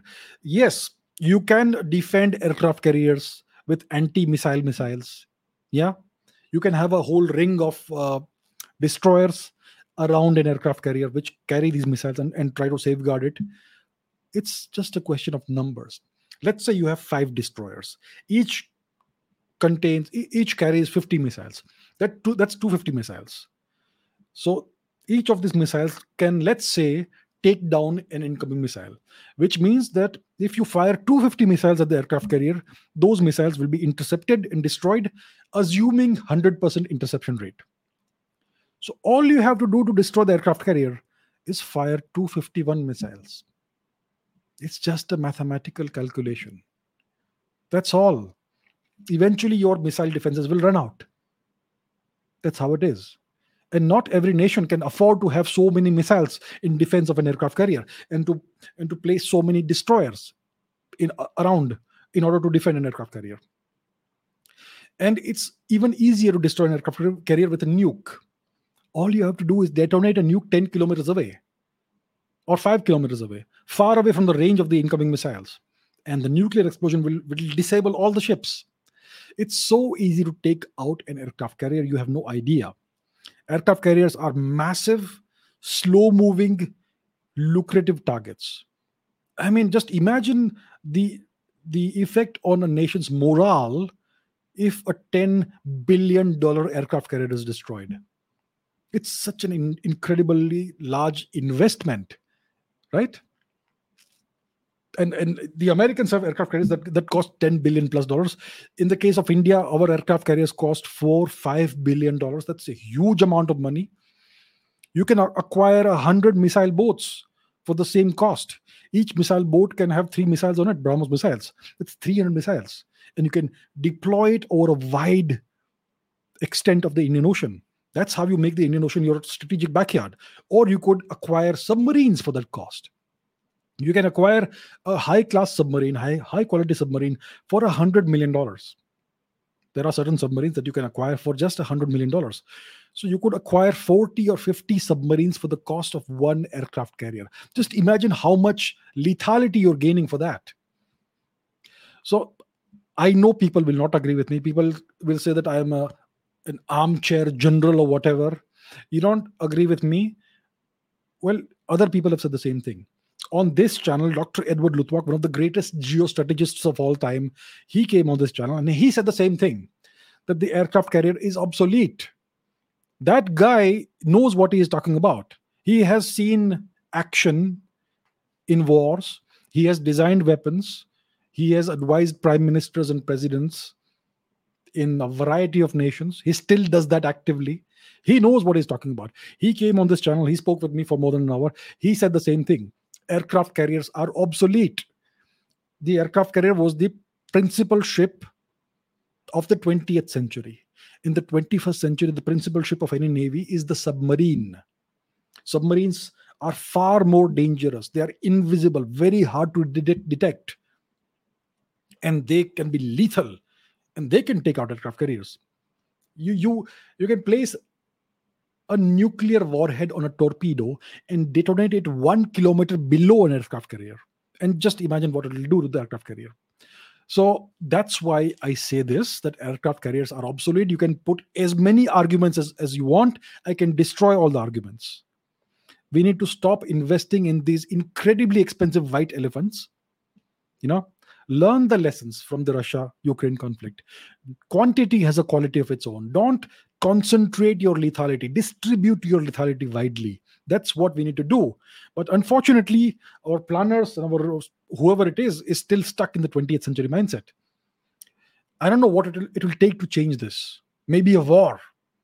You know wars are not always bad things. I'm i'm, I'm not in favor of wars but sometimes you need that to wake you up. I don't know. I, I wish that there is no war ever, but we need to wake up and we need to we need to enter and embrace the 21st century. Right now, we are still stuck in the 20th century mindset, unfortunately. Okay, Man Vashishta says, it is said that during World War One, Germany tried to send a message to the Mexicans in order to gain their support to fight the US, which was helping Britain at, at the time. But the English intercepted the message and showed it to the president of the U- US, Woodrow Wilson, who after that officially declared war on Germany.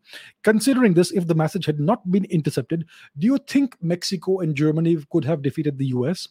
because at that time the us was not a great powerful military power it had only these many active and reserve military personnel combined okay so it is alleged that the germans during world war 1 sent a telegram or a message of some kind to the mexicans which was intercepted by the british who passed it on to the americans. The germans were trying to instigate the mexicans against the us and they were proposing that the Germans and the Mexicans should should attack the U.S. jointly or something to that effect. And this was apparently the tipping point, which induced the Americans to officially declare war on Germany, which eventually, overall, at the end of the day, uh, contributed to the destruction of the German military campaign and the defeat of Germany. So that's what is said. Um, the thing is this the Americans, after this happened, officially declared war on Germany, but they were already aiding the UK they were sending supplies to the UK, uh, weaponry, ammunition, tons and tons, hundreds, maybe thousands of tons of food supplies. That is the reason the British were able to hold out against the German attacks, right? Without this US aid, which went on for years, the U- the UK, the, the British would have would have uh, capitulated much earlier they never capitulated, capitulated thanks to the Americans, thanks to American support. So even though the Americans had not officially declared war on Germany, they were aiding Germany's enemy actively, repeatedly. And the Germans were aware of this. They had this wolf pack. They had these wolf pack, these, these U-boats, Unterseeboot, Unterseeboot, right? Undersea boats, submarines, which were patrolling the Atlantic Ocean, which were taking down uh, US shipping, which was aiding the UK. The Americans protested, the Germans toned it down, but eventually the Americans uh, entered the fray. So we don't know what is the truth behind this. Maybe the Germans did ask the Mexicans to get involved in this or proposed some kind of alliance. So let's say this message had not been intercepted. Do I think Mexico and Germany could have defeated the US? Unlikely. The US has an entire continent at their disposal. They have a much, even at that time, they had a much greater industrial base than the Mexicans. They had almost unlimited resources. Mexico was much smaller and much weaker than the US. So even if the Germans had joined hands with the Mexicans, it is un, it is unlikely that they would have made a significant dent on on American on the US. Yeah, uh, the Germans did consider attacking the US from the sea. The German Navy was one of the most powerful navies in the world at the time. The Germans were pioneers of, of uh, submarine technology, undersea boat technology. So they had considered very seriously various scenarios in which they could attack the US East Coast from the Atlantic Ocean. But even if they had done that, it would not have made much, much of a difference to the Americans because they have such strategic depth. The entire continent from coast to coast, east coast to west coast. And uh, I don't think the Mexicans were any match for the American military even at that point. So, uh, so I think this was merely a pretext for the Americans to officially enter the war. Even after they declared war, it took them a few months to start to actually get involved. But yeah, it eventually led to the defeat of the Germans. So I don't think, even if this message was not intercepted, even if the Mexicans agreed and attacked the US, I don't think it would have made, made much of a difference. It would have eventually led to Mexico losing more territory. That's all it, it would have uh, culminated in. Okay, two questions. Randhir says, please tell, please speak about the origin of the Meitei people of Manipur. It is said they weren't Hindus earlier. It was King Pamheiba uh, aka Garib Nawaz, who introduced Hinduism. Then what was the religion? And Lanchimba says, What's your take on the theory of Tangja Leela Pakhangba, who ruled ancient Manipur from 1445 BC to whatever? Uh, is a descendant of the Tangshang dynasty. He is said by some historians that he is from Tangshab tribe. Uh, why did, if he is a descendant of this this dynasty, why did his son write the rules of Sagol Kangje in Meitei Okay, the question is about the origin of the Meitei people of Manipur. The Meitei people are the Manipuris, right? In the Manipur region, you have different tribes, and you you have the Meitei people who are not a tribe, who are a larger community. They have a history that that seems to date back at least three and a half thousand years. So they have a royal chronicle called the Cheitharol Kumbaba, which is a chronicle, a whole lineage of all the kings of the of, of, of the Manipur region of, of Manipur, the Meitei kings. In one version, it dates back to about 2000 years before today. In another version, it dates back to three and a half thousand years before today. So 1450 approximately BCE, right? And the uh, the originator of the Manipuri people is is the legendary Pakhangba, who is the snake king or the dragon king. He's depicted as a dragon in uh, Manipur, Manipuri heraldry and all that. So uh, he is believed to have ruled Manipur to about foreign uh, in about 1450 or so BC. Yeah. So, what is the truth behind this? Is he a descendant of the Tangshang dynasty or whatever? There's no, there is absolutely no evidence for that. Uh, there are various historians who make all kinds of ridiculous claims and it gets published and then it becomes like fact, you know, part of the existing literature. But what is the evidence that uh, Pakhangba was a part of so and so dynasty or, or X dynasty or Y dynasty? What is the evidence for that? There is zero evidence for that. Zero. There is no archaeological evidence for that. There is no literary evidence for that. Yeah. There is nothing in the literature of the Manipuri people that says that Pakhangba or his ancestors came from somewhere else. Nothing. So uh, there is zero evidence for this thing. Uh, what is Sagol Kangje? It is polo. Sagol Kangje is the game of polo which originated in Manipur who knows how many thousands of years ago. So maybe 2000 years ago, or maybe three and a half thousand years ago. So the origin of polo is in Manipur. It's not in Armenia or Azerbaijan or Turkey or Persia or whatever. It's in Manipur. It's the oldest game in this region. I mean, one of the oldest games, sports. The British came to India. They occupied Manipur, killed the king, hanged him, the general, and then they found the sport and they adopted the, the sport and they, they started playing it. And it was the sport of the royalty and all that, polo.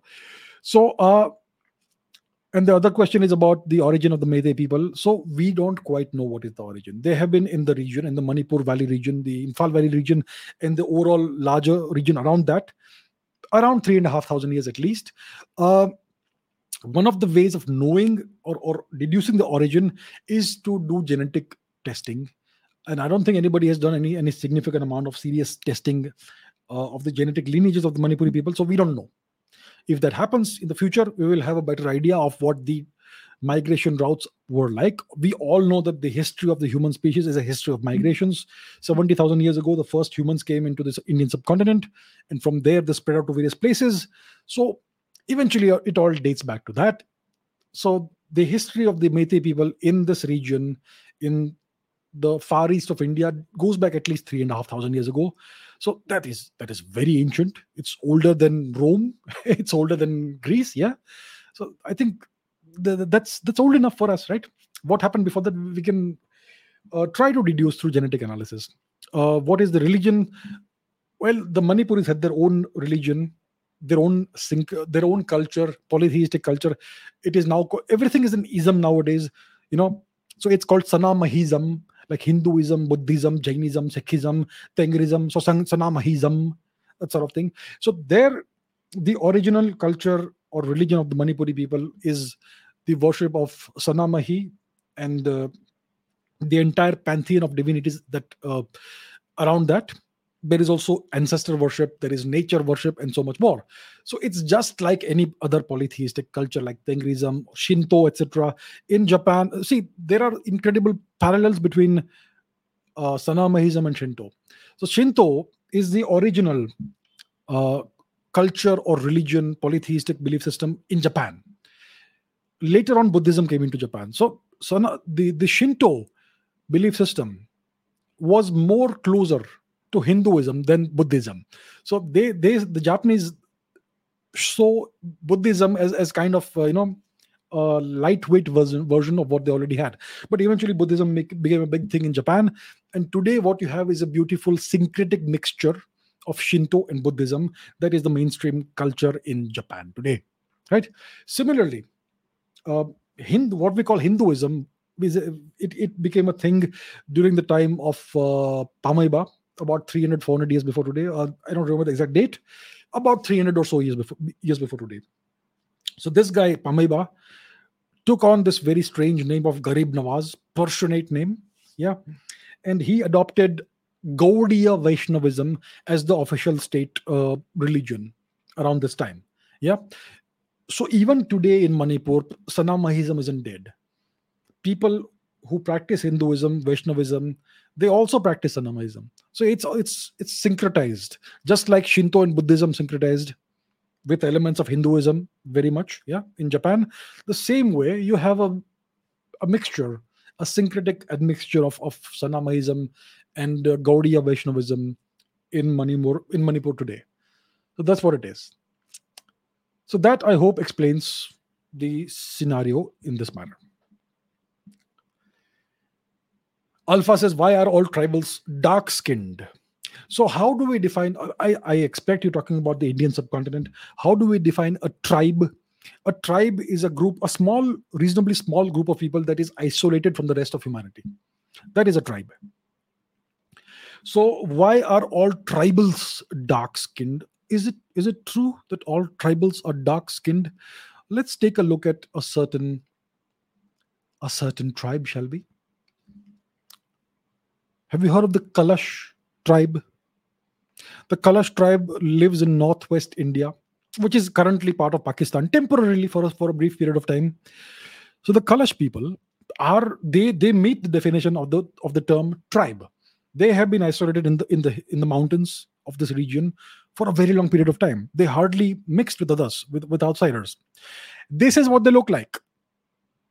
And some people claim that they're the, they're the descendants of Greek people. Well, if you look at the people of Greece, they don't have blonde hair and blue or green eyes. The people of Greece have da- typically, on average, have light brown skin and dark hair and dark eyes.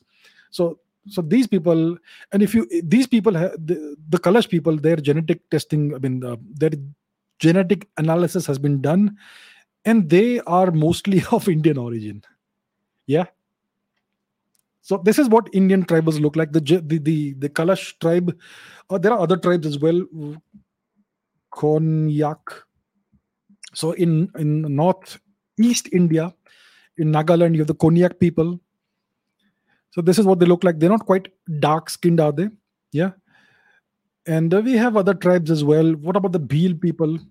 So the Bhil people are classified as a scheduled tribe. They live in central India, western India, etc. Are they dark skinned? Look at these ladies here. I think they're Bhil, Bhil people. Look at these people here. Look at this lady. Some of them do have some somewhat darker skin. Some of them have fair skin. So you know, it, it's it's wrong to generalize things like this. Yeah, in India, you have all kinds of people with all kinds of different appearances light skin, dark skin. Even the so called tribal people come in all varieties light skin people, dark skin people. There are some people who have darker skin and all, and so on. But you can't generalize in this manner. All right. So that's that's what I would like to say. Okay, Kuldeep says, um, are the Rigvedic Nagas and the present day Nagas the same people? I read somewhere that Ma- that Maharashtra was the home of the Rigvedic Nagas. Am I missing something? Is it all unrelated? Is the name a coincidence and so on? Today's Nagas are the people of uh, the region which is of the state that is called Nagaland. Yes, and some regions around that. Uh, these uh, Naga tribes people they also live east of the border in Myanmar, etc. Yeah, so uh, the, those are the people of Nagaland. Now there is this mention of the Naga people from the Rig in the Rig Veda as, well, in the Mahabharata era and in, in the Ramayana era, etc.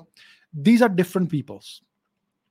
The term Naga for the people of present-day Nagaland is a very recent term. It was created very recently. I think it is the British occupiers of India who gave these tribes the, the, the, this name of, of Nagas. I don't know why they were called Nagas. Maybe, see, the British were racist people. They did not have a lot of respect for the people of India. So it is possible that they called these people Nagas before they, because possibly because they wore less clothes because of the climate. So Naga, Nagna means naked, right, in, in Sanskrit. So maybe Naga means that. Maybe that's why the British called them Nagas. The British were racist and disrespectful to Indians. And this is possibly one of the uh, examples of that. So uh, the, the people of Nagaland were called Nagas uh, in the 19th century. Before that, we don't know what they were called. I think in Manipur, the Meitei people called them the various Hao tribes. Hao. So that is the term that the Meitei people, the Manipuris, had for the various tribes of this region. Mm-hmm. The uh, the Mao tribe, the the the Maring tribe, and uh, various other tribes of, of present in Nagaland. So all these people, all these various tribes lived in different different parts of this region. Many of them spoke different languages. They all had their own beautiful indigenous culture that has been stamped out totally. So these are not the Rigvedic Naga people right? The, the, the rigvedic naga people were a whole different people. We don't know who, who they were. I'm not sure if, if maharashtra present day maharashtra was the home of these people. We, i'm not sure about that. So i think uh, uh, who they were is still a mystery. And obviously if they existed uh, many thousand years ago then most indians today would have some of some ancestry from them as well. So yeah that that's what it is. So present day nagaland is not the same as the people of the Rig Veda, those Nagas. It's, it's, it's totally different and totally unrelated. Shruti says, uh, Thank you. Uh, please let us know the list of books and resources needed to start learning world history. uh, how did I start learning world history? Uh, there is this series of books by Will and Ariel Durant called The Story of Civilization. I think it's a 12 set book, 12 volume book set, I think, if I'm not mistaken. Maybe 10, maybe 12. It's a big uh, bunch of books. The Story of Civilization by Will and Ariel Durant. It's an old uh, publication. It's, a, I think, the last, uh, the last version, the last book among the set was published, I think, in 19 in the 1970s. So you could consider it to be somewhat outdated, but history is history. So that's one of the first resources I had at my disposal. So maybe you could start there. It's it's quite voluminous, but it's it's it's it's great for learning history. And I think it may be kind of out of print, or if it is available for purchase, it may be very expensive. But I would say that if you are reasonably resourceful, you be, you must be you should be able to acquire. You should be able to get your hands on these books. So I could recommend the story of civilization for world history. Yeah, and also the story of world history by by H.G. Wells, which was written a very long time ago, and yet it's a good book. So, uh, so that's a couple of recommendations I would make. But I, overall, I would say read everything you can. You read everything you can get your hands on, and give yourself ten years. It's not something you can do in a couple of weeks. There are no shortcuts to learning world, world history. It's a work in progress. I am still learning world history. There's still a lot for me to learn. So yeah, so I can give you a couple of recommendations, and the overall larger recommendation I would, give is to read as much as you can. Read everything you can, and slowly, slowly you will develop uh, more and more knowledge. Okay, all the best. GS Sai says you mentioned about RRR. We did not get to know whether you've watched it. We want you to see and enjoy it as much as we enjoyed it. I've watched it. I did not watch it in a theater. I missed it. I typically don't watch movies much these days, whether it's Hollywood, whether it's Indian movies, because even Hollywood has become garbage nowadays. The multiverse of misery and whatnot. And Bollywood is like beyond repair. And even other uh, parts of uh, other other other woods Tollywood, Gollywood, whatever it is. I don't really watch it, but so so that's why I missed RRR when it was out there in the in the, in the cinemas. But then I heard good things about it, so I watched it online, and I think it's a brilliant movie, great movie. I think Bahubali was I, I've seen Bahubali Part Two in a on the big screen. It was I think more enjoyable than RRR, but RRR is also a very nice movie. I think it's caught on in the US for some reason. The, the West has discovered this movie, and and they are they seem to be very very enthusiastic about it. So yeah, it, it's good to see that, and uh, I think it's a it's a very nice movie, very enjoyable movie. The biggest sin a movie can make is to bore the audience, is to bore the viewer, and RRR does not do that. It's a nice, fast-paced movie. It doesn't bore you even once. It it keeps moving along. It's got a very clear storyline. The protagonists know what they want and the antagonist also knows what he uh, what they want so it's very clear the conflict is very clear very nice storytelling good action a little bit over the top but that's fine. That's fine. So very entertaining doesn't bore you at all. Good movie. I liked it. I loved it. Ice cube says your views on the film rocketry. Okay before i answer this let me say that uh, it's good that this movie was made. Uh, we now by now know that uh, Dr. Nambi Narayan was was unfairly targeted. He was victimized, and uh, it was all a political conspiracy of some kind. And it's good that this has been recognized that he has been rehabilitated. He has been honored by the Indian government. He was offered uh, he, I don't know which award he got, but he got the award at the hands of the president of India. So it's really good that he has been honored. His reputation has been uh, has been restored. Uh, the, the government, in a way, has apologized to what happened to him for what happened by giving him this honor and all that. So it's it's really good that uh, he got some justice. I'm really glad to see that, and I'm glad they've made a movie about him. Okay, so that's what I'll say in the beginning. Now, I did watch the movie. Uh, it was not a well-made movie, not a great movie. Uh, extremely long, drawn-out movie. It it kind they try to depict him as some kind of a James Bond figure the guy is an engineer, a rocket, a rocket scientist. He's not a James Bond. They have tried to depict him at the heart of every single advance that happened in Indian in in ISRO. He was at the forefront of everything. He was kind of a James Bond figure who got technology from different countries in a very stealthy manner.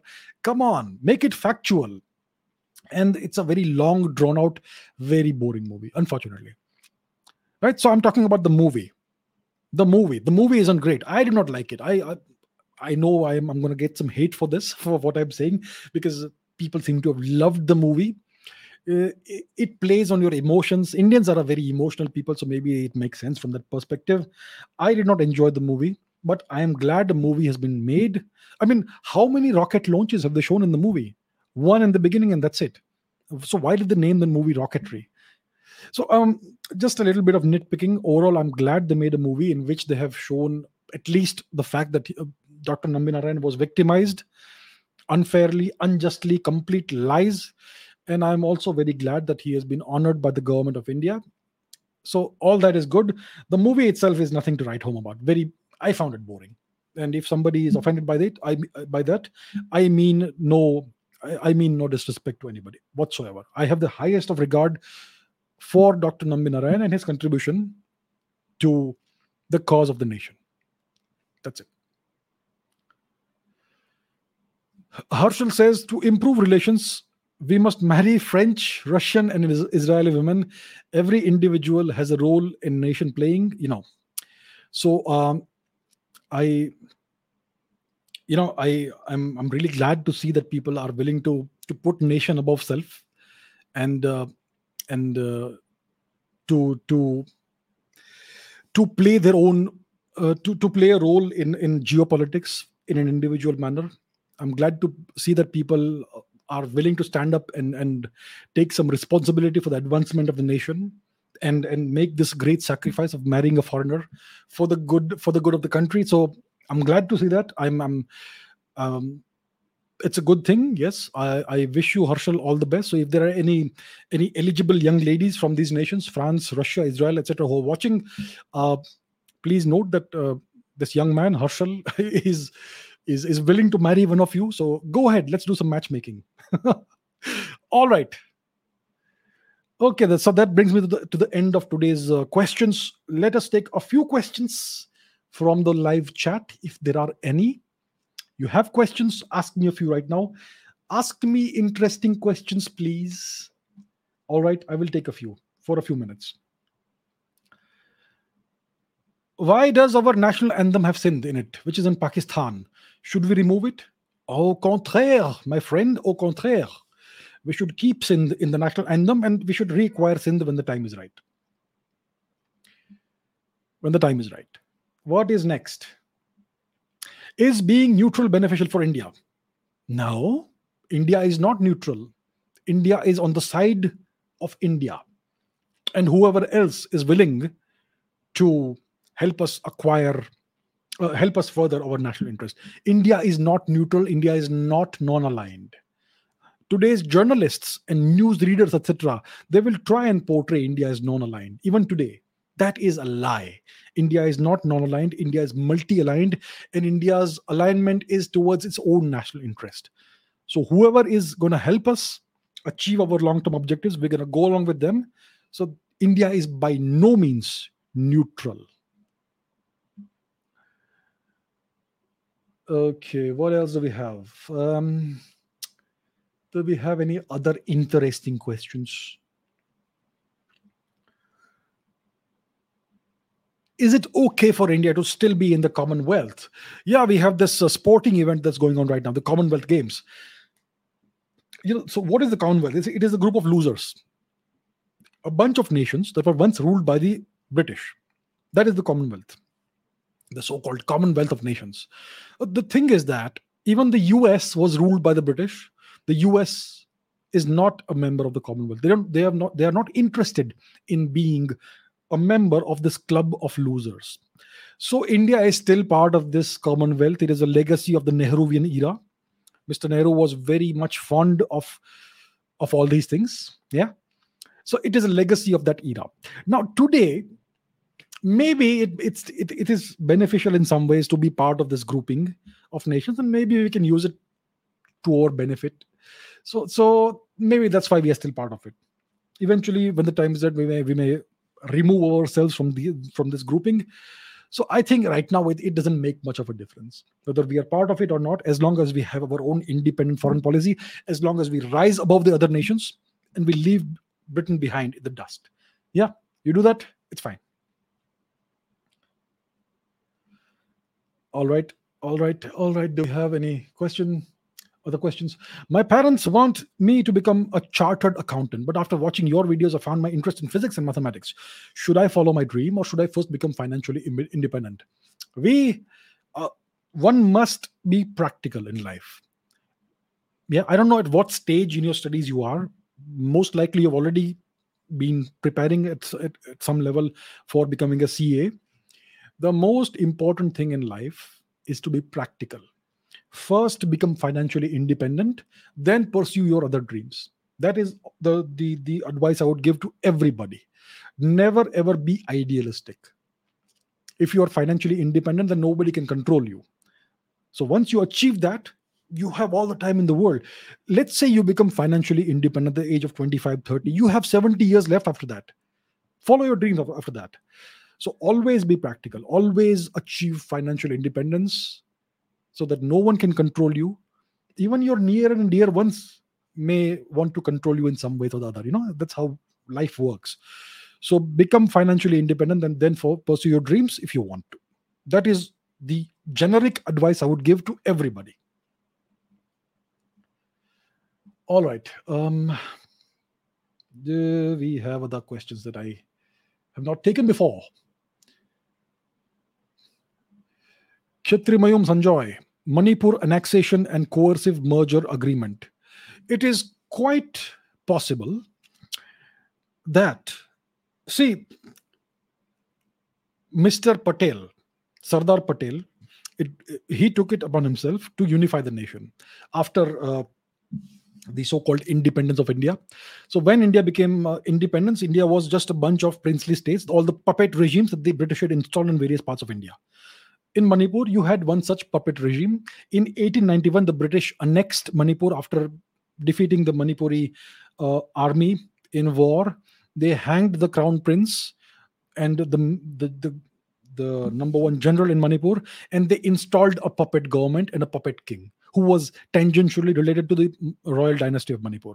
And if you look at the royal family of Manipur today, which still exists, they are a descendant, they are descendants of this puppet king, not the true king of Manipur. Yeah. So when Mr. Patel went about the nation, uh, persuading the various princely states to become part of the Union of India, there have there are most likely instances in which he had to use certain t- tactics. Maybe he coerced some of them. So Mr. Patel had the full might of the Indian state at his disposal. He had the might of the Indian armed forces at his disposal. So it so these princely states they had essentially no option but to sign on the dotted line. If and if they would not do it, there would be consequences. So possibly some of them would have had a gun pointed at their head. that's possible. It's possible. And Mr. Patel did that for the benefit of the nation, to reunify the nation, for the benefit of Mr. Nehru and, and overall long term interests of India. So it is alleged that this sort of thing happened in Manipur. That the king of Manipur, the puppet king of Manipur, was forced to sign the accession document to India. It is possible. We don't have evidence for or against, but many people have made this mm-hmm. claim. Do I know what happened? I don't know what happened. Is it possible that the king was forced to sign that against his will? It is possible. That's just how life works. Imagine if Manipur had become independent. What would have happened? It would have anyway been dependent on, on, on India because it's a landlocked place. Uh, we know what happened subsequently. The entire far east of India, northeast of India was neglected, marginalized. There was no development there. There was there was so much insurgency, drug abuse, all that. We know we know what the Nehruvian regime and subsequent regimes did. Now things are different, and I'm glad to see that. And so, so yeah, so it's possible that uh, some such thing may have happened, but that is how the world works. We have to make the best of where we are. Okay, do we have any other questions that I could take? Um, Okay, I think I think we're done for today. We have crossed the two hour mark. So we're gonna call it a day here. All of you, once again, thank you very much for all the questions. Always, always fun to answer your questions. And let us keep doing this. All right. So I will see you in the next episode next week. Until that time, take care, keep asking questions, and I will see you soon. Take care. Good night, good day.